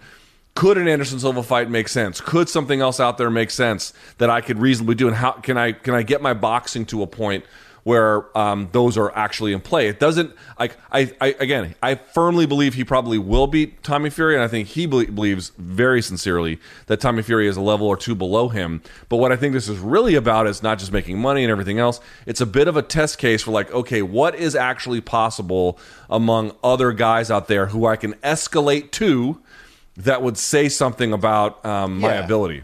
Whether that's a Chavez Jr., who we you know whispered Right. about before, or Silva, which I think is a really tough fight at this point. Although the longer you wait for it, Silva's going to be 50 before we know it. But uh, yeah, I, I agree largely on everything that you're categorizing, Jake. Here, um, there's a narrative though that can develop. Like you look at this, you go, okay, it wasn't you know he's not fighting Nate, so it's not going to be maybe what it could have been. And you know, having Tyson Fury in your corner physically could have helped things, and that does that can't happen here either. But what about a scenario where this becomes a war? Maybe an accidental war. Maybe you know Jake Paul gets dropped by a big shot, and he's got to really navigate storm, stormy waters only to come back and deliver a knockout himself. There is a, a way to grow certainly in the entertainment factor if this ends up being the best fight of this journey so far. But I think even in the public, like that's the best way you can win people over that are skeptical or that don't like you. Go out there, overcome it, but still deliver, Luke. It's possible in this matchup. Yeah, I mean, do I think that Jake Paul can? There's no way Jake Paul loses. Like, no, I don't. I, I think there's very much a way he loses this one. I just don't see it as the likeliest. Again, dude, Jake Paul's got a lot of like real. Um, there's a design in, in all of this. There's real clear intentionality, design, and I think he believes that's the next appropriate step for a lot of reasons: money, fame, blah blah blah. But also, I need this guy at this moment to see exactly where my boxing is, Yeah. and what is reasonably possible No, you're right. You're right because uh, the one that probably the greatest skill that Jake has had this journey, along with the marketing side of it. Uh, you know, he's been pretty savvy there too, but he's not defensively irresponsible. So we've seen things fall apart for him when he's looked winded at times against Woodley, but he's always sort of navigated those waters safely without like you know leaving his hands down and his chin out. So I think that's preserved him. I do want to see him like everybody else in a real fight, meaning he's given and taken. The Woodley fights had moments of that, but it wasn't sustained where it's a three, four, five round fight, getting up off the deck, fighting your way out of it. Maybe this is that one. Who knows? We'll find out. August 6th, Luke Serrano, as I mentioned in that co-main. Oh, a couple more quick hitters. Kat Zingano, who is fighting Pam Sorenson tonight, she kind of thought she already should be fighting Cris Cyborg for the featherweight title. And now they're going back and forth, Luke, on Twitter. What did you make of this? It was, do we have the, the, the physical evidence here? We should.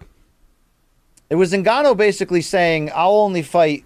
Uh, Kat, or I'll only fight Cris Cyborg, excuse me, with a drug test, which we've heard people say that before. But almost, Luke, it sounded like she was criticizing the drug test system within Bellator and saying, "Look, under this system, like I don't trust that that I'm going to be fighting a clean version of you." But also, you had the champ Cris Cyborg coming back and saying Kat was nine and zero with wins over Miesha and Nunes. Then USADA comes around in 2015 and she goes one and four cents. Then she goes 2 and 0 after leaving USADA and fighting on YouTube, meaning uh, Bellator on, on Friday night there. Uh, Luke, does Cyborg win this um, Street Justice Wednesday beef on this show, or you don't care? Uh, well, first of all, she definitely wins the the Twitter back and forth, such as that's a thing you can win. Um, and I definitely would. I mean, listen, dude. Like, is it a foregone conclusion? Zingano beats Pam Sorenson. I, you might favor her to win. Okay, again, I'd take that seriously. It's not like Zingano's been setting the world on fire in Bellator. Like she, it's she's had. It's, it's been okay, but like this idea, like she's, you know, I, I, I do believe that if she beats Sorenson, for sure she probably will get the title shot. Okay, that's that's a fair thing to to sort of plan for and and then you know consider, but it's not like it's a foregone conclusion she beats Pam Sorenson. Um, again, it, you might think it's likely, but I don't know if that's possible. And even if she does, like I would heavily favor Cyborg to beat um, to beat uh, Yeah. Kat. Another part too is like I mean I mean just MMA fans can sit there and pretend that they I want a fucking clean sport. Get the fuck out of here with this nonsense. Just it means absolutely nothing to me, dude. Coker and, and Bellator have been doing commission testing, which is not in any way rigorous. Not that rigorous testing makes all that much of a difference, but probably some. And fans have never cared. They don't do jack shit in overseas promotions, and fans never care. It's kabuki theater. It doesn't mean fuck all. I don't care if they did testing at all. I wouldn't care if they handed out fucking D ball in giveaway bags at the front door. It means nothing to me at whatsoever. And you know, like if you wanted to, like if you if you want like rigorous testing, and that actually matters to an athlete, I don't have a problem with that. I have zero problem with that. Like athletes who don't want to compete under those conditions should have the option to not do that. But then don't sign with an organization that relies on commission testing, which is what happens here because that cyborg is going to be subject to the same rules as every other fighter in this space, and um, you signed up for it. Like uh, this is a thing that that athletes who compete in Bellator agree to. Now, also, I don't think it's wrong to say, hey, on top of that. For a championship level fight, we should do VADA testing. But dude, like Cyborg was under USADA's um, governance for the for the time that they were they overlap for her time there in UFC. Are you going to tell me that her performances in Bellator look radically different? They look exactly the same. Opponents are a little bit different. That's fine. But to me, it's like all of this hemming and hawing. If an opponent, want, if a fighter wants it, they obviously have the right. I support Kat Zingano's right to ask for these kinds of things. But but fans getting out there and being like, "This really matters to me," it's just so completely disingenuous that I cannot take it seriously for five seconds. All right. Hard words from a hard man, right there, for sure. It's not. Um, I, I mean, give- how hard is it? Like, I, I, just, I just feel like No, the I get it, drug I get it, debate. The drug debate is to me how many angels can we fit on the Yes. head of a pin? So, it's so the to you, it's not dumbest about fucking these debate. two. It's about the larger picture. We know that. Um, I'll give Zingano credit for still being at this level at this age. She's been through a lot, personally, professionally, injury injury wise. Like she's been through a lot, and she's still here. But Luke, she's not the you know that's not the fighter who kneed Miesha Tate in the face brutally and knocked her out in a great fight. Like that that fighter's not here anymore, Luke. Unfortunately, so she's gonna have to be that to make this beef really matter because that would mean that she's got to. I mean, look, anything can happen. Cris uh, Cris Cyborg's getting older too, but I agree with you. I couldn't I couldn't find a huge path to victory for her if she get, gets to that point or or, or not. Uh, Luke, what I do kind of care about though is tonight, Hollywood, Florida, BKFC uh, 26. Uh, Luke, I've been following the soap opera that is uh, Britain Hart, now Britain Beltran, who uh, she's an effing feeling. She's a BKFC star, Luke. And she's going to have a rematch on this card against Bec Rawlings. Rawlings won by split decision. It was Britain's debut. Luke, Joey Beltran now in the head of that household. Um, I cheer for them. Do you care about this fight? Britain Hart Beltran brings it, Luke. This first fight was a scrap fest. Bec Rawlings still has something, or I think she goes by Bec Rodriguez these days, Luke. Uh, you don't care at all, right? Is this all me? This is all. Well, I, I mean. I, is, when I say I don't care, I don't mean to like impugn athletes who are literally fist fighting for a living and to say that like these are people that no one should care about. That's not what I'm saying. But of, of all of the limited bandwidth that I have, BKFC just doesn't occupy any kind of meaningful space, and I have to make choices about how I apportion my time. I just I'll just say this: this women's strawweight division is it women's uh, flyweight? Excuse me. There's a lot of like you know you got Rachael Ostovich, you got you had PVZ there, you got uh, I don't know if you know about Taylor Starling, Luke. I mean, there's like this is like a reality show. It's like it's almost real pro wrestling. Like it's so like like w- w- if there's a county fair version of Jersey Shore, Luke, this is what it is. Okay, I mean it's it is what it is, Luke. All right. But I, I kind of dig it, and the fights are ridiculous too. Um, Dude, listen, I'm not. here- Here's the thing. It sounds like I'm like, oh, no one should care about BKFC. That's not my argument. That's not what I'm saying at all. People like it. I do think there's a market for it. And I've said before, it's not like they sign all the free agents, but they are an interesting player in the MMA free agent sweepstakes by virtue of like they get a couple person people here. They got Chad Mendes, they got Jimmy Rivera, they got Greg Hardy, they got Mike some Perry. interesting names that they play Hey, with that kind of shakes things up. People seem to like it. I'm just telling you, man. I got, I got, I got to make choices about my time. All right. I, I don't have time I- for that. Look, Britt needs this win, okay? So this is going to be a tough hill to climb. We'll break it down on Monday in detail. Uh, in the main event, by the way, Elvin Brito defends his BKFC welterweight championship against Luis Palomino. That does Dude, Luis. Palomino is a goddamn savage. Believe that. I know that for real. Okay. Did you ever see his interview with Danny Segura? No, I, should now. I, probably not. I mean, I, now that I asked, now that I asked that, I realized it was in Spanish, but it was on his personal YouTube channel, and I saw it. Well, here's the thing, Palomino. Great interview. li- never understood it. Yeah, go yeah. ahead. Well, Luke, I mean, yeah. okay, fair enough. But the the point I wanted to make was Palomino, like Glover Teixeira, uh, they asked because he asked him like, "How did UFC never sign you?" Because you think about people, and I'm not saying he would have gone and won a title in UFC, but you think about people who are like who had big careers on the regional scene who never went to like a real major promotion. Now he did fight for World Series of Fighting, but you know what I'm saying. Uh, UFC did want to sign him. He was here illegally. Luis Palomino was here illegally, and he didn't have the kind of papers he needed to get that. Now, I think he's uh, since uh, resolved his immigration situation, which I'm happy to hear. But you know, his career kind of suffered a little bit because he didn't have the proper immigration status. I know everyone says, "Oh, I'm getting in line." Yeah, but America's immigration system is completely fucking broken. So you know, he had to do what he had to do, and I understand that. It's just a shame we didn't get to see him on the big stage. But here he is. Dude is out there just handing out brain damage left and right in BKFC. I, I, I'm happy to see him in a much more stable place in his career. Let's say. Dude, he's 41. He's still a hammer, as you mentioned, from Peru. He's won all six of his BKFC, I think all of them by knockout fights. He's the reigning lightweight champion for BKFC, and now he's moving up to welterweight to fight uh, for this title. So that's a story in itself. Also, there's an interim middleweight title bout with Uly Diaz against Francesco Ricchi. I know you don't care about that. Do you care about Jimmy Rivera making his bare knuckle debut here against Howard Davis at featherweight? Yeah, I'm curious to see how Jimmy. Jimmy's got great striking. He's always had a pretty good jab. He's always had, you know, he was a good fighter. And, I, when I say was, I mean when he was competing in MMA. This is obviously not MMA. He could go back to it, which I think he had indicated previously. Um, curious to see exactly how that translates because he also had something of a reserved style in MMA, and BKFC is many things. reserved ain't one of them. So No, it's- I will be uh, curious to see how that translates. That is something different. Yeah, it is. It is something different. Uh, Luke, hardcore fan alert. I, I don't promote this from the sense of like you got to work your life plans around it, but DAZN has like a four hardcores only boxing card on Saturday from I San saw this, Antonio. yeah.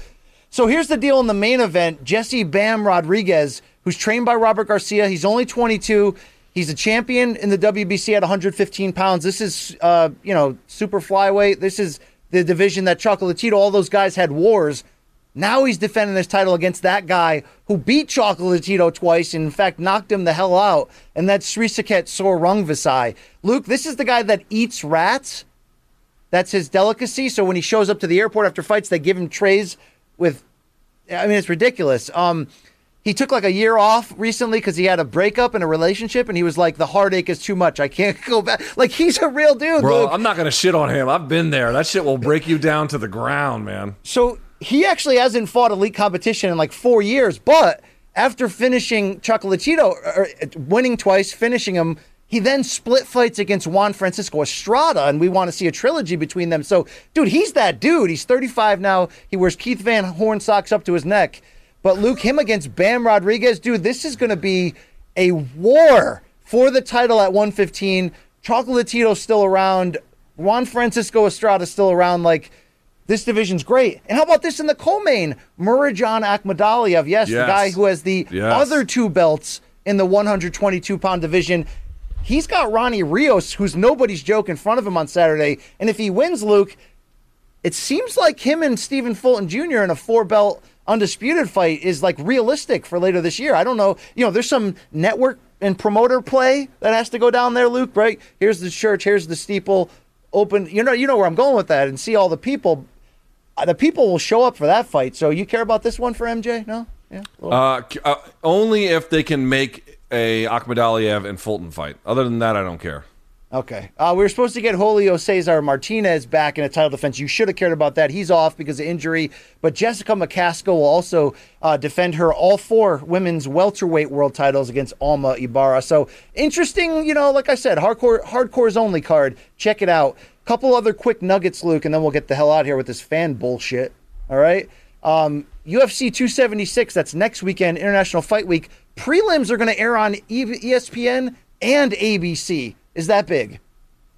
Yeah, so I think the early prelims will air on ESPN, and then the sort of middle prelims will air on ABC. Excuse me, sorry, early prelims on ESPN, main prelims, such as you can call them that, on ABC, and then of course the event itself will air on pay per view. But that is a big deal, dude.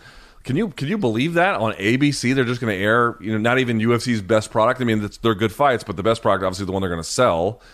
Uh, shocking, shocking. I mean I know they've done and- it before. They had Kattar and, and and whatever, but uh, and, and Holloway. But I'm just saying like But this is prime time. Like this Yeah, is legit. exactly. Saturday night prime time, July second. Uh, Luke, they've reshuffled the lineup a bit. It's now going to be Jessica Eye, Maycee Barber in the early prelim main event featured fight, whatever you want to call it. And they put Cowboy Cerrone, who's going to fight Jim Miller a second time. We'll get to that in a second. But they put that in the main card, and they pulled down. Uh, what was the, the main card bout that they pulled down? Did, did you see that? I know they pushed um, O'Malley versus Munoz. That's it. Yeah. So O'Malley versus Munoz will now be on ABC, Luke, in prime time. That's not a bad idea at all. Not a bad idea.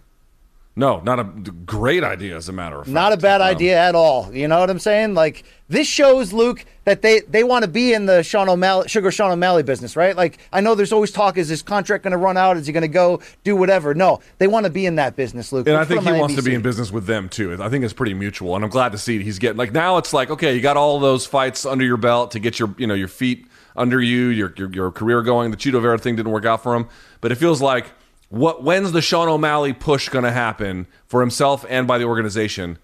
Right here, right, here. right here, right now. Uh, so here's what's happening. It's almost like I talked this into existence. Bobby Green's out of 276. He was, for undisclosed reasons, he was going to fight Jim Miller. So UFC's taking Cowboy Cerrone, who lost his fight a few times with Lauzon, and matched them up together for the second time. The first time, Luke, you may remember, second round knockout for Cowboy in 2014. But here's where they're at. This would be Miller's 40th UFC fight. It'd be the 38th for Cowboy, and both are currently tied with Andrei Arlovsky for the most wins in UFC history. I know the I sort of staged it as a let's give these two legends one final bout so the winner walks away for however long it lasts as the winningest fighter in history and then they both go off as heroes. I don't think that's going to happen, Luke. But are you into this idea to sort of like, let's give these guys not only a huge victory lap, let's put it on the main pay per view card, and the winner is the winningest guy we've ever had? That's not kind of bad. like it. I kind of dig Yeah. it. I, I think Jim Miller's in a good spot to win here, but uh, yeah, it's kind of cool. I mean, if you're gonna do old guy fights, there's right ways and wrong ways to do them. This feels like more of the right way. This is al- almost a BMF type presentation, right? It's kind of like it kind of has that feel.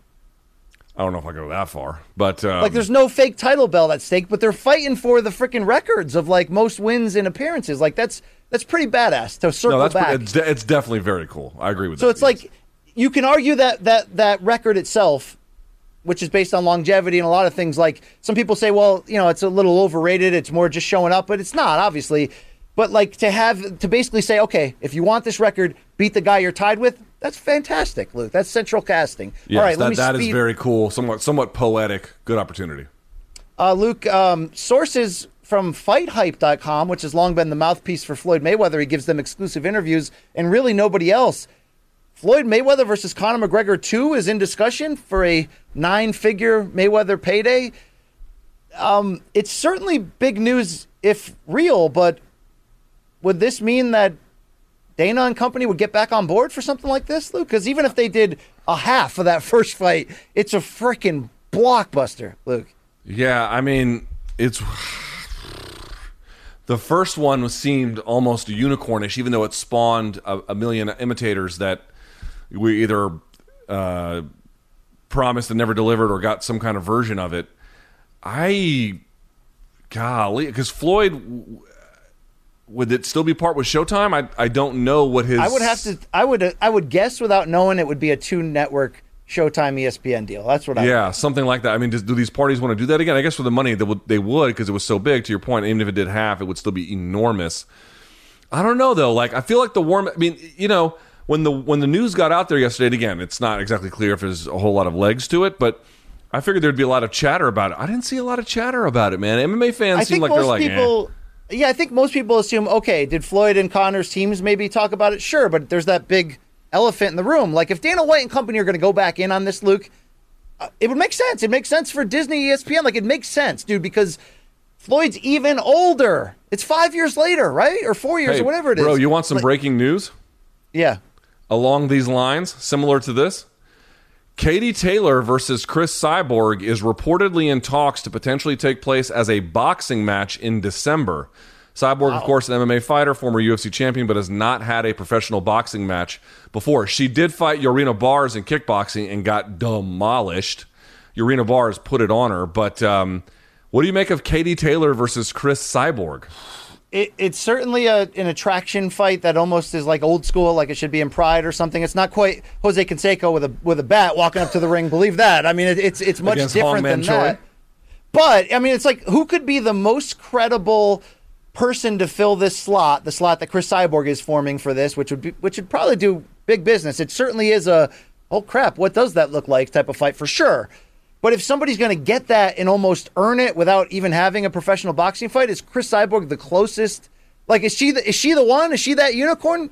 She probably is, Luke. I don't know what that means to the idea of her being competitive or winning this fight. I really don't. You know, I mean, I could see it. Yeah, Katie like- Taylor is going to beat her and going to beat her handily. Again, I Yeah, saw, like, I watched could- the Arena Bars fight happen live. I was watching it, dude. It wasn't close at all. Arena Bars crushed her. Um, and dude, I've Cyborg's you know an amazing, amazing MMA fighter. It it will never cease to amaze me how much MMA fighters will fight on something that they know is an a, a is outrageously uphill climb for checks that they just can't get in MMA. It is it is it will never cease to amaze me.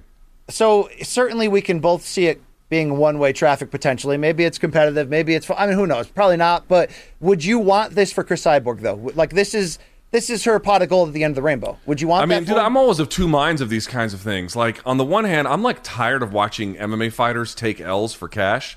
Yeah, You know, yeah. like it sucks to see. It's like, you know, and, and, and I had a similar kind of feeling when James Toney came and fought Randy Couture. It was like, ah, I felt bad for James. I mean, Toney wanted the money, and, you know, everyone's going to make their own choices, and he was probably happy with it in the end. Or Oh, dude! what- If he wasn't fighting that night there, he would have been fighting off TV in like in like Detroit or something. Like, dude, that's know, where he was I know, at I know, I know, career, but at the same know? time, it's like, dude, like, what is the? like, And I keep going back to this.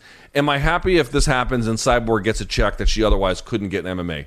No question, no question. I'm happy about it, and I don't know what the answer is to the question I'm about to ask. I don't know if any of us do. But what is the long term cost of MMA fighters who are, because of the way the industry is structured, can't get the money that they're owed? Constantly i'm not going to say debasing themselves because that's not quite right but constantly putting themselves in positions to get overwhelmed and sometimes very badly lose in an effort to chase money that is otherwise unattainable, uh, unattainable to them. Maybe the answer is nothing. Maybe folks just realize well mma is different. I don't know man. I wonder. I wonder about what the long-term cost of that is no one's going to hold that against them, even getting an you know even an you sure about that loss. long term? Con- con- No, I- I really year don't after think- year after year after year of getting viciously knocked out, badly Okay, embarrassed. well, I mean, it's not Really? one person getting viciously knocked out four or five years in a row in these, unless somebody becomes that star level where you'd pay for it. But um, I think it's more of is the, what's the long term vibration to like the fighter pay talk and all that? That's where like how does that affect you know? Because th- that was the question that you rightfully interrupted me with this- the breaking news. The question was, would Dana go back to this side of the street for Floyd Conor two just because there's so much money there? It's ridiculous. And not do that for Francis and a Tyson Fury thing? Like, would he Dude. draw that line, or does this mean he's opening the door back for Francis to do it and whoever gets to that level? To anyone paying attention, this is the answer to the fighter pay question. Let's just be very blunt about it. The fighters are not going to unionize. They're basically afraid, whether rationally or not, they're not going to do it. The Ali Act, I mean, I don't, you know, Congress doesn't pass laws anymore that meaningfully improve anyone's life. So I don't know when the fuck that would ever happen. It did have bipartisan support, but, you know, um, the Trumps and the Emanuels were closely tied. Even if it had somehow made it to his desk, I'm certain he would have vetoed it. Again, he's a fan of the UFC. Like that would, that would pay long term dividends. He might be back in office in two years. Who's to say? So there's that. And then on top of it, you have the lawsuit, which is just, you know, who the fuck knows what's going to happen with this boxing and losing in fights that you're almost certain to get your ass kicked in, that is what MMA fighters have chosen as the solution to the fighter pay problem. That that clearly is what they are electing to do.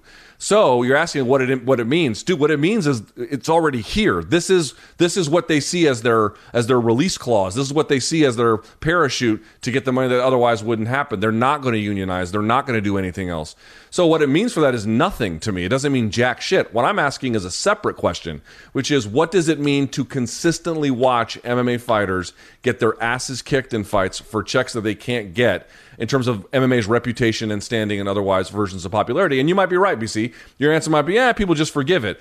I and I, I can't I can't disagree with that because I don't know. All I'm asking is for people to be to not be so glib about what the long term costs are of watching your favorite athletes go to a different sport and get constantly humiliated. That's what I'm saying. more that look, it's very hard to pull off an event like that and make huge amounts of money despite all these fights that we say maybe sometimes wrong. We're like oh that fight would be a million and a half. Maybe we're long maybe we're wrong. Some people think tyson fury versus uh, Ngannou won't do anything because neither have been you know overwhelming pay-per-view brands on their own. But the th- the deal is luke i think more than likely if mma fighters were getting starched you, that would be the end of it. That balloon would pop. People wouldn't be interested anymore right? Like Maybe if that's- cyborg maybe gets that's true. Mm-hmm. stretched and and then you know, like, I, I- do I think people could? Do I think you could sell Floyd Conor too five years later, an older Floyd? Yeah, I, yeah, I think you could. I think you could, Luke. You you could almost talk yourself into the idea of Conor having a better chance now than than ever. You know, or maybe Floyd looks at him as a broken sort of brand and, and thinks he can cash him out. I don't know. It's interesting. It'll, we'll see if it comes alive. Luke, um, the transition here is that the final um, quick hitter was Ali Abdelaziz uh, saying that.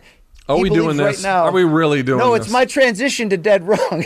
he believes right now Khabib, who's 200 pounds, could fight at middleweight and, and stop Adesanya for uh, for the title. Luke, um, do you think he is uh, onto something, Luke, or is Dude, he? MMA sites must be like Dead desperate wrong. for shit to post because it's not like I'm even mad at Ali. Like, have your opinion. Like, you want to believe that uh, you know Khabib can win.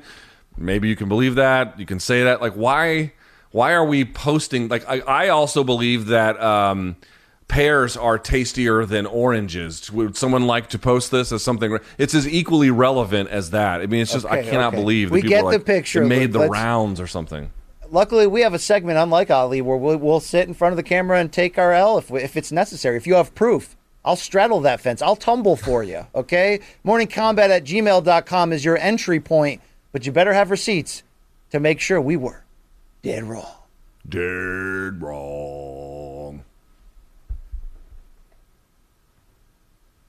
All right, this first one is from Court. Hello, BC. At an hour 31 of last Friday's show, you said James Toney finished Vasily Jirov, but that is dead wrong. It is, in fact, dead wrong. It went to the judges and they awarded Toney a controversial unanimous decision. I'm not sure if you forgot this fact or if your brain is malfunctioning due to the backlog of unrecycled gas station donuts clogging your jaundiced liver. Thanks for the show. Wow, that is just like. Dude, the know. gratuitous insults at the end are really what sells that. You just Zorroed me on the way out there. Wow, that was great. Yeah, no, actually, in the moment, I realized I was dead. I was dead wrong. I'm, I was referring to the big. Was it a knockdown whatever? It was that big surge that Toney had, and Emanuel Steward went crazy. It was a decision. I realized that in the moment. I didn't train wreck the show to say it. I was dead wrong. I'll take that L. You got your shots in court, okay? Congratulations. Let's go over to uh, Ghazi from London, Luke. He says, Hey, Donks, at an hour 58 of episode 311. Whoa, dude, was our last episode episode 311? I don't even know. Because I, I, un, I, I made like two 311 references that day. I was You like, did? hey, hey, lady, is your name Amber or is that just the color of your energy? Okay, maybe I didn't say that one, but that would have been decent, Luke. No, they're Um, saying that- today is 315, so that would have been 314. All right, forget it. He says at episode 311, Luke says, This is the Uzbek flag, I believe, when referring to an AMC ring walk during Have You Seen This Shit? That was, in fact, the Azerbaijani flag. Ooh. Disappointing from Luke, with Azerbaijan being a neighbor of his home country, Armenia. Yes, a warring neighbor. The Uzbek flag is blue, white, and green for future reference, not the blue, red, and green of Azerbaijan. Love the Ah. show, though, guys. Thank yes, you, my flag guys. knowledge is certainly lacking. I will I will uh, cop to that. I'll take that L.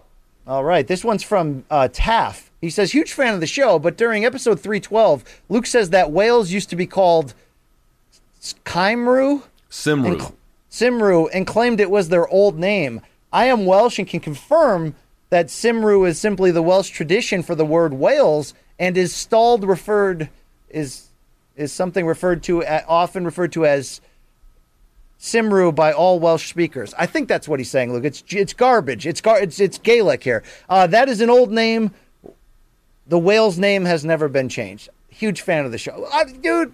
I hate this segment sometimes. Yeah, Right, see Luke? that that one to me is a little pedantic. It's like I understand what he's saying, but okay. I mean, Uh, just whatever. Okay, if they're saying it's the same thing and you're dead wrong, so Luke, take the L. Okay, I all guess right, take right, it. I'll take that L. sit on it. Uh, this is from Todor, T O D O R, Todor. Todor.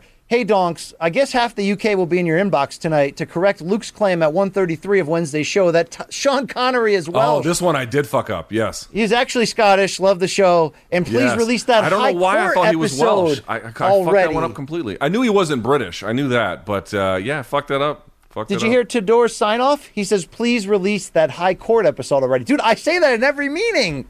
Let's I don't know release it. why you guys want to punt when you could actually wait and get a lot of traffic from it rather than punt, uh, publishing it and getting probably a fraction of the views. Like, Dude, what I don't even remember like what stance we took or what jokes I made. Like I actually want to see it myself. It was so long ago in my mind, dude. All right. I, I don't know why that matters. It's performance art, Luke. People want it. They know it's there. do more. it Do now. more art. All right. Uh, this one's from Chandler. Hello from North Idaho, Donks. I'm 21 and I've been a huge fan of the show for years, but I'm here to slide into the DMs for a dead wrong. On Friday's episode 312 at 32:15, the BBC with the BDE stated that Kevin Holland's win over Buckley came immediately after Buckley's spectacular knockout of Kasanganay. This is dead wrong. Holland's win over Buckley actually came the fight before the Buckley knockout over Impa. Maybe BC should stop drinking his AG1 like a bozo and mix it like any sane human would to better support that aging that is clearly resulting in memory loss. Stay frosty. It's Chandler. Wow. Uh, I'm just, yep. Remember uh, Erik Morales in the third Pacquiao fight when he got knocked down? He was just like, nope. yeah, you got me. You got me there, Luke. I, I, I, what do I say, Luke? Here's how I know we're both getting old. Certainly in my case, there are things I used to know like the back of my hand. Like it was just I had a view of certain things. Like "Ah, there's no way I'll ever forget this. And now tasked to like recite it or whatever the details of it, I, I'm like it's all hazy. That's how you know you're getting old as fuck. Yes, yes. Uh, look, this is from somebody named Kai, K Y, and they wrote, Will BC once again make a KY jelly joke? Probably will. That was the first have. thing that came to mind when you said that. Uh, this is Kai from Ontario. On Wednesday's episode at 1542, while discussing the potential title shot for the winner of Kattar Emmett, Luke states, quote, they would be, you know, in the on deck circle or something like that. They wouldn't be up next to bat, referring to the UFC's likely preference to give this title shot to Yair if he beats Ortega. Well, Luke, kind sir, the term on deck actually means next up at bat, while the proper term in this context would have been in the hole. The weather where you Dude, are fuck broadcast baseball. Eat a dick, baseball. If you're a baseball fan, fuck off. Drop dead. the ter- you know I often when I Luke when I go for the high crotch and I run the pipe I al- often do it in the hole where this guy's mentioning. Um Luke the the term in the hole refers the player next in line to bat following the on deck batter. BC, how is the weather where you are broadcasting from? Did you get caught in the rain for an extended period of time this morning? You look washed as fuck, bro. Kai. um, wow. All Our viewers, well, our viewers are just assassinating us. yeah. I mean, if the shoe fits, what am I going to do about it? You know, and I do have gross toes under that shoe because they tell the story of my life. Phil McKagan coming in hot, Luke. Uh, wow. Luke, uh, breaking news from the University of Colorado at Buffalo. Phil McKagan has been named assistant head football coach in year one here, Luke. Awesome. So happy for him. Shouts. Shouts. Dude, dude, Congratulations. Phil. what a great guy. We love you, brother. Well done. Well done. Okay. We love that guy. All right. Let's finish off with uh, hey, guys, during Monday's resume review, Brian Campbell shit out of his mouth once again. He keeps on claiming that Max Holloway's odd interview with Bisping is what got him pulled out of the short notice fi- fight with Khabib right behind me here at 223. You're dead wrong, you goof. Max got pulled from fighting Khabib because NYSAC said the weight cut was too dangerous. The interview with Bisping got Max pulled from his original bout International Fight Week against Ortega that was supposed to take place in July of 2018. You've been dead wronged on this before. How do you keep getting it wrong? Wake the fuck up. Wow. Yeah, bro. They're right, dude. I did I did f that up in real time. Uh, that that was a rough year. So so to see Max end that year by doing what he did to Ortega, it was like, damn, this guy's a superhero. This is Randy Couture from Hawaii, Luke. Right? Indeed. Thank you. Uh, we close quickly with the fan subs that we never hit here, Luke. Hopefully, this gives us a bang on the way out. This one's from Anthony. Hi, MK family. It's Anthony from Chicago emailing the boys for my third fan submission. You may not remember, but my second was last year when my girlfriend V took me to her home country of Ecuador. Back then, I made her a promise that I would propose once MK hit 100,000 subscribers. Well, I've made good on that promise. This past Saturday, the 18th, I got down on one knee and I asked V to be my wife. I rented a private sailboat and proposed on Lake Michigan with the Chicago skyline in the background. To add a cherry on top, I made sure the Orchids of Combat were with us on our special day. As our family continues to grow, we will sure to bring MK along for the ride. It's not a good parenting move. Uh, thank you for everything you do. P.S. See you boys at IFW. We are taking a family vacation to Vegas and we'll be at the Friday live show. Take Nice. good care. It's Anthony. Luke, that's some wholesome shit right there. That is wholesome. You don't think he did the Captain Stabbing bit and then chucked her? I mean, dude, he wore our shirt to his engagement moment. That's No. incredible. I, I'm making a stupid joke about '90s pornography, but uh, that is truly a uh, wonderful moment. By the way, he went all out for the proposal. That is that the, renting a boat. I have learned is not cheap. It's not, like renting an. Uber. Uh, congratulations, Anthony and V. Really, Yes, major congra- Uh, felicitaciones. Congratulations. Great, great, and great. You know, story continuation in this in this narrative that you're painting. I, I enjoyed that. All right, this one's from Danny. Good morning, fellas. I'm a day oneer. He's here's a combo donk DM and fan sub all in one to save some time. Me and the wife are expecting our second child in January, and she gave me the gift of my life with my first UFC live event on Father's Day. We met more MK donks while we were there, and even sat behind a guy wearing a GWAR T-shirt. BC doesn't know nothing about that GWAR. On fr- yeah, dude, they got that that mouth, and then the guy comes through the mouth. Yeah, I know a little bit about GWAR. On Friday's show, LT and AB spoke about how UFC champs don't have real leverage, and that, for example, fans wouldn't be too mad if Aljo got Aljo, sorry, got sk- stripped, and Dillashaw and Yan fought for the vacant belt. Are there any current UFC champs where that isn't the case, where the outcry of the fans would be larger than the want of a fight between the next two guys in line? For example, Francis gets stripped. Jones and Stipe fight for the vacant title. MK all day. There's virtually no champ I would say that's that that that would be true for. Are you okay with Danny? Like, like first of all, congratulations on the on the the bun in the oven. Thank you for you know going and representing MK and Happy Father's Day, but then using this fan sub moment to ask Luke an unpaid question, like in your chat, where you have to pay like ten bucks to get your question. That's I mean that's a great scam, Luke. I love it. That's a great scam. But um, are you okay with that? With your stupid assessment of what I do on my private YouTube channel, no, I'm not okay with that. Uh, Take take it to OnlyFans if you really want it to take off, Luke. But you're gonna have to take off. I will say I took You know my I mean? pregnant wife to a dying fetus show, so I can hardly talk. That's true. That's true. All right. Uh, Jesse G is here. Hey, what's going on, Luke and BC? Making it look easy. I was killing some time at my local Big Lots store in the clearance DVD bin like a true degenerate, and I, I found this say, gem. What the fuck were you doing outside? Smoking meth in the parking lot?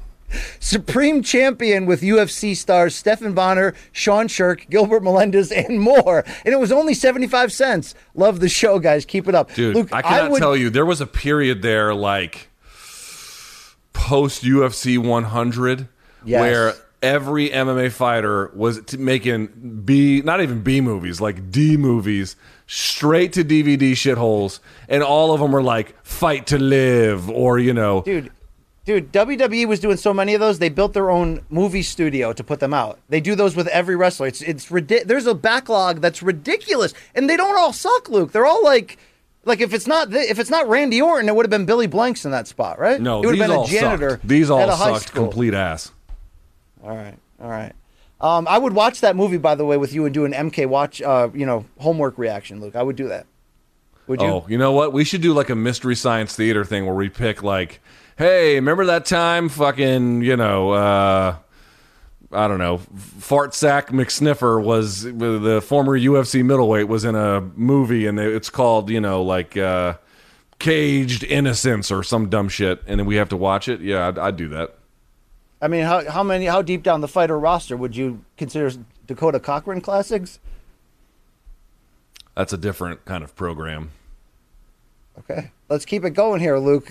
don't I mean? I'm just the messenger of the humor, Luke. Don't I mean? Don't attack the, uh, you know, please. Oh, humor, is Uh, that what you're doing? Yeah, sorry. Uh, dude, Saul is a regular here. The wife and I went to New York City for the first time this weekend. The fight was canceled and had the choice. I'm sorry, the flight was canceled. Had the choice of to either road trip it from Kentucky for 12 hours or lose a bunch of money on a hotel room that was non-refundable. We went though, had a great time, ate expensive food, and saw some stuff, and b- even bought some weed. But I was missing my weekly art. So I filled the void with a trip to the Modern Museum of Art, and the following day, the Wax Museum. Here are some of the stuff I think you'd all like. A Picasso. What did you call that? What did you call the museum? Uh, wa- he said it was a, the Museum of Modern Art, and Yeah, the that's not what you said the first time, but yes, the MoMA, I think. And the following day, the Wax. I've never been to either, but I, I should. I should go. Luke, I'm a big I went to Madame nerd. Tussauds one time. I Yeah. I don't know how they're in business. It's the fucking worst experience ever.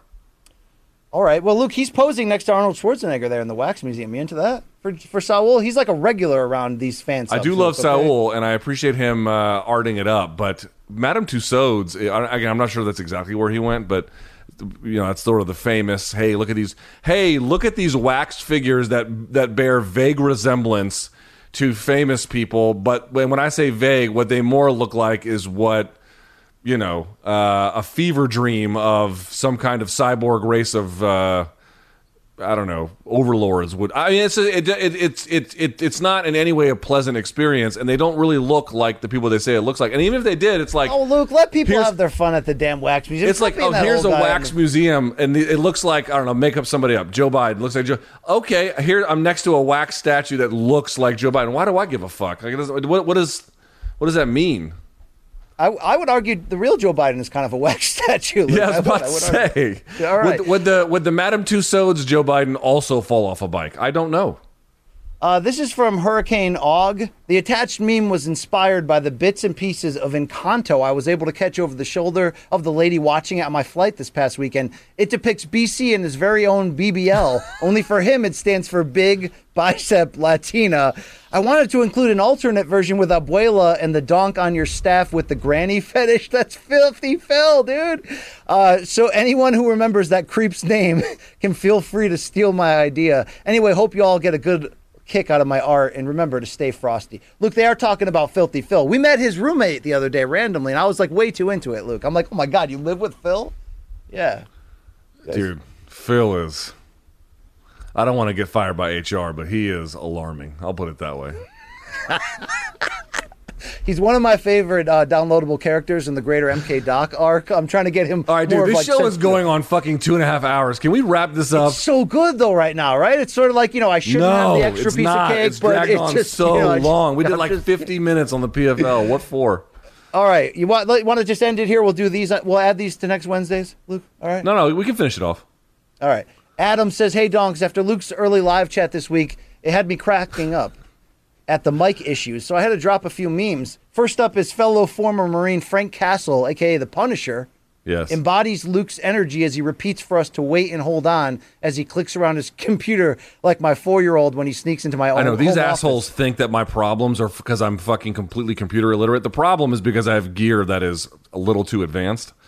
But uh, what are you going to do? The, the Well, reputation. you, you were putting I'm out like stuck with it. hostage video updates. I, I enjoyed those, Luke. Those are good. All right, next after you, dri- you, you don't like my success. You cheer for my failure, which I find Oh, highly I'm not annoying. like your you family. Come on, Luke. I'm your real family. Okay. Thank you. Uh, next, after dropping some of the casual listeners, we have a live look at all the P1s that hung around and finally got decent audio. Keep Yeah. your head up, Luke. You guys still have better AV than Ariel and DC did in their entire run, and they were bankrolled by the House of Mouse. Wow, that's Adam talking right here, not BC. Wow, Luke. Wow. I, was that true? Did they have tech issues? I I uh, I don't know. I didn't, wasn't a big fan of that show. I don't know. Luke, you know what I mean? Just kidding. Just kidding. I mean, I was right, asking all like right. in a nice way, but okay. Uh, Brennan is here with a Joanna fan sub. Let's see if this gets us uh, in trouble, Luke. yeah, yeah, I think it will. I think it will. All right. Okay. I mean, look, you know, Dude, I want to point out. I want to point out. By the way, you post pictures on your like your Twitter, like your your your uh, your head header image, and then your thing of everyone you've ever worked with except me. you have like Barry Tompkins, Rashad, Paulie Malignaggi. Luke is nowhere to be found in any of those shits, bro. Uh, one day though, I'll surprise you, Luke. Okay, it'll be a big moment. It'll be a big day. Okay, maybe I'll just put a picture of you. I've up. never That's seen it. you so happy to not be pictured with me. It's like, wow, this fucking guy. He I is, spend a lot of time with you, Luke. We get enough love and back and forth. That's true. right? That is true. That's fair. That's Um, fair. at Ben Ballard TX, he says Bert and Ernie, the MK crew, and the MK crew. When I say I'm going to catch up on my shows while on the plane, I mean it a little differently than most. Here's me catching up on MK while on the way to altitude for jump number 214. Holy This shit. This weekend, I earned a C license in skydiving, and last weekend, after 13 long years, my BJJ black belt. Cheers from Dallas, and keep up the good work. It's Ben Ballard. Wow, look at that American Luke. Amazing, Bro, right? what are you going to get more injuries from? Jiu-jitsu after all those years it took to get the black belt or falling out of a plane when the parachute doesn't open? It's probably neck and neck. Shout out to this guy. Luke, I, I, I still want to skydive. Would you do it with me? If Yes, if, I would. So here's the thing. I've actually never I- I've done a lot I've jumped I've jumped out of a helicopter before. I've done that. I've fast roped. Uh, I've never done skydiving. I have never done it. I would do that. Yes. let's get Showtime to pay for it. Then I'm Yes, if. Showtime pays for it, we'll do it. Okay, okay. Wait, but you have to have a tandem, so it's like a large guy with his arms around your waist, right? I, um, how- what if they put you and me back to butt, just fucking the whole way down? I want to. Yeah, okay, I'll stop there. We would get fired if I kept that going. All right, this is from uh, Danger Mouse. Hi, BC. It's Danger Mouse again. Starting with just, starting with you just being you. Yeah, BC just loves. Ju- I, I think what they're joking is how long you take to do this shit. Oh no, no, you're saying you're faster, but this isn't more efficient. This is much slower. Uh, it's just a distraction, though, says Danger Mouse. I have something special for you this week. A meme in two parts. Almost six months in the making from original template to today's submission. This meme needed a story, but it would have been too long for you to read out. However, thanks to the great guys at Castle Labs, I was able to make that story into something special. So a huge shout out to them. I'm giving you fair warning, though. This is going to be some amazing foreplay followed by a potentially disappointing climax. Okay, production team, roll it. And they're rolling it. Episode And- CCLXXIV. I don't know enough there to do that. And no sound here. This should have the Star Wars music, but look, we It is a dark time in the MMA media. The revelation breaks that Dana White is a Sith Lord bent on taking over the whole world. The horror is only increased by the terrible news that the fans of Morning Combat have fallen under his sinister spell. All right? With no other choice available, to them, our heroes, the Jedi, Luke Delta 8 Thomas, and his heroic gas station food smuggler companion, Brian Black Liver Campbell, have fought the final battle. Here we go. Emerging victorious, they must be sure that none of the fallen are pretending to be dead. Oh, fuck. Where is this going? Okay, can you fast forward this part, please? Yes, Anakin. I mean, this have the show is ground. interminable. All right. Can, can you blow it up? Can you blow it up?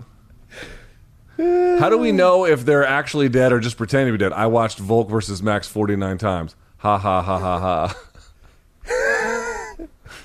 Are you? They have you. Uh, uh, yeah. In that last. got me stabbing one of those guys, which I take delight Yeah, in. yeah, you're stabbing him, all right, Luke. You know what I'm saying? Wow, all right, more, more like tossing his galactic salad, Luke. Right? I mean, what's going on right over there?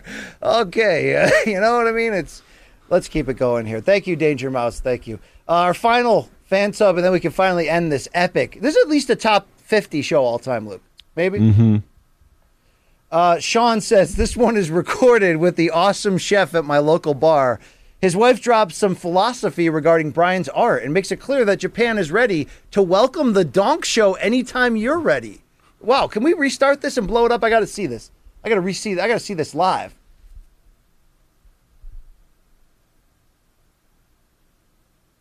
Did you see the Rizin show? I'm going to really hope that I have not seen this to this point. I am desperately sure hoping this is not racist. Asakura was shit hot. What, what, yeah, this this is this is a little dicey, Look,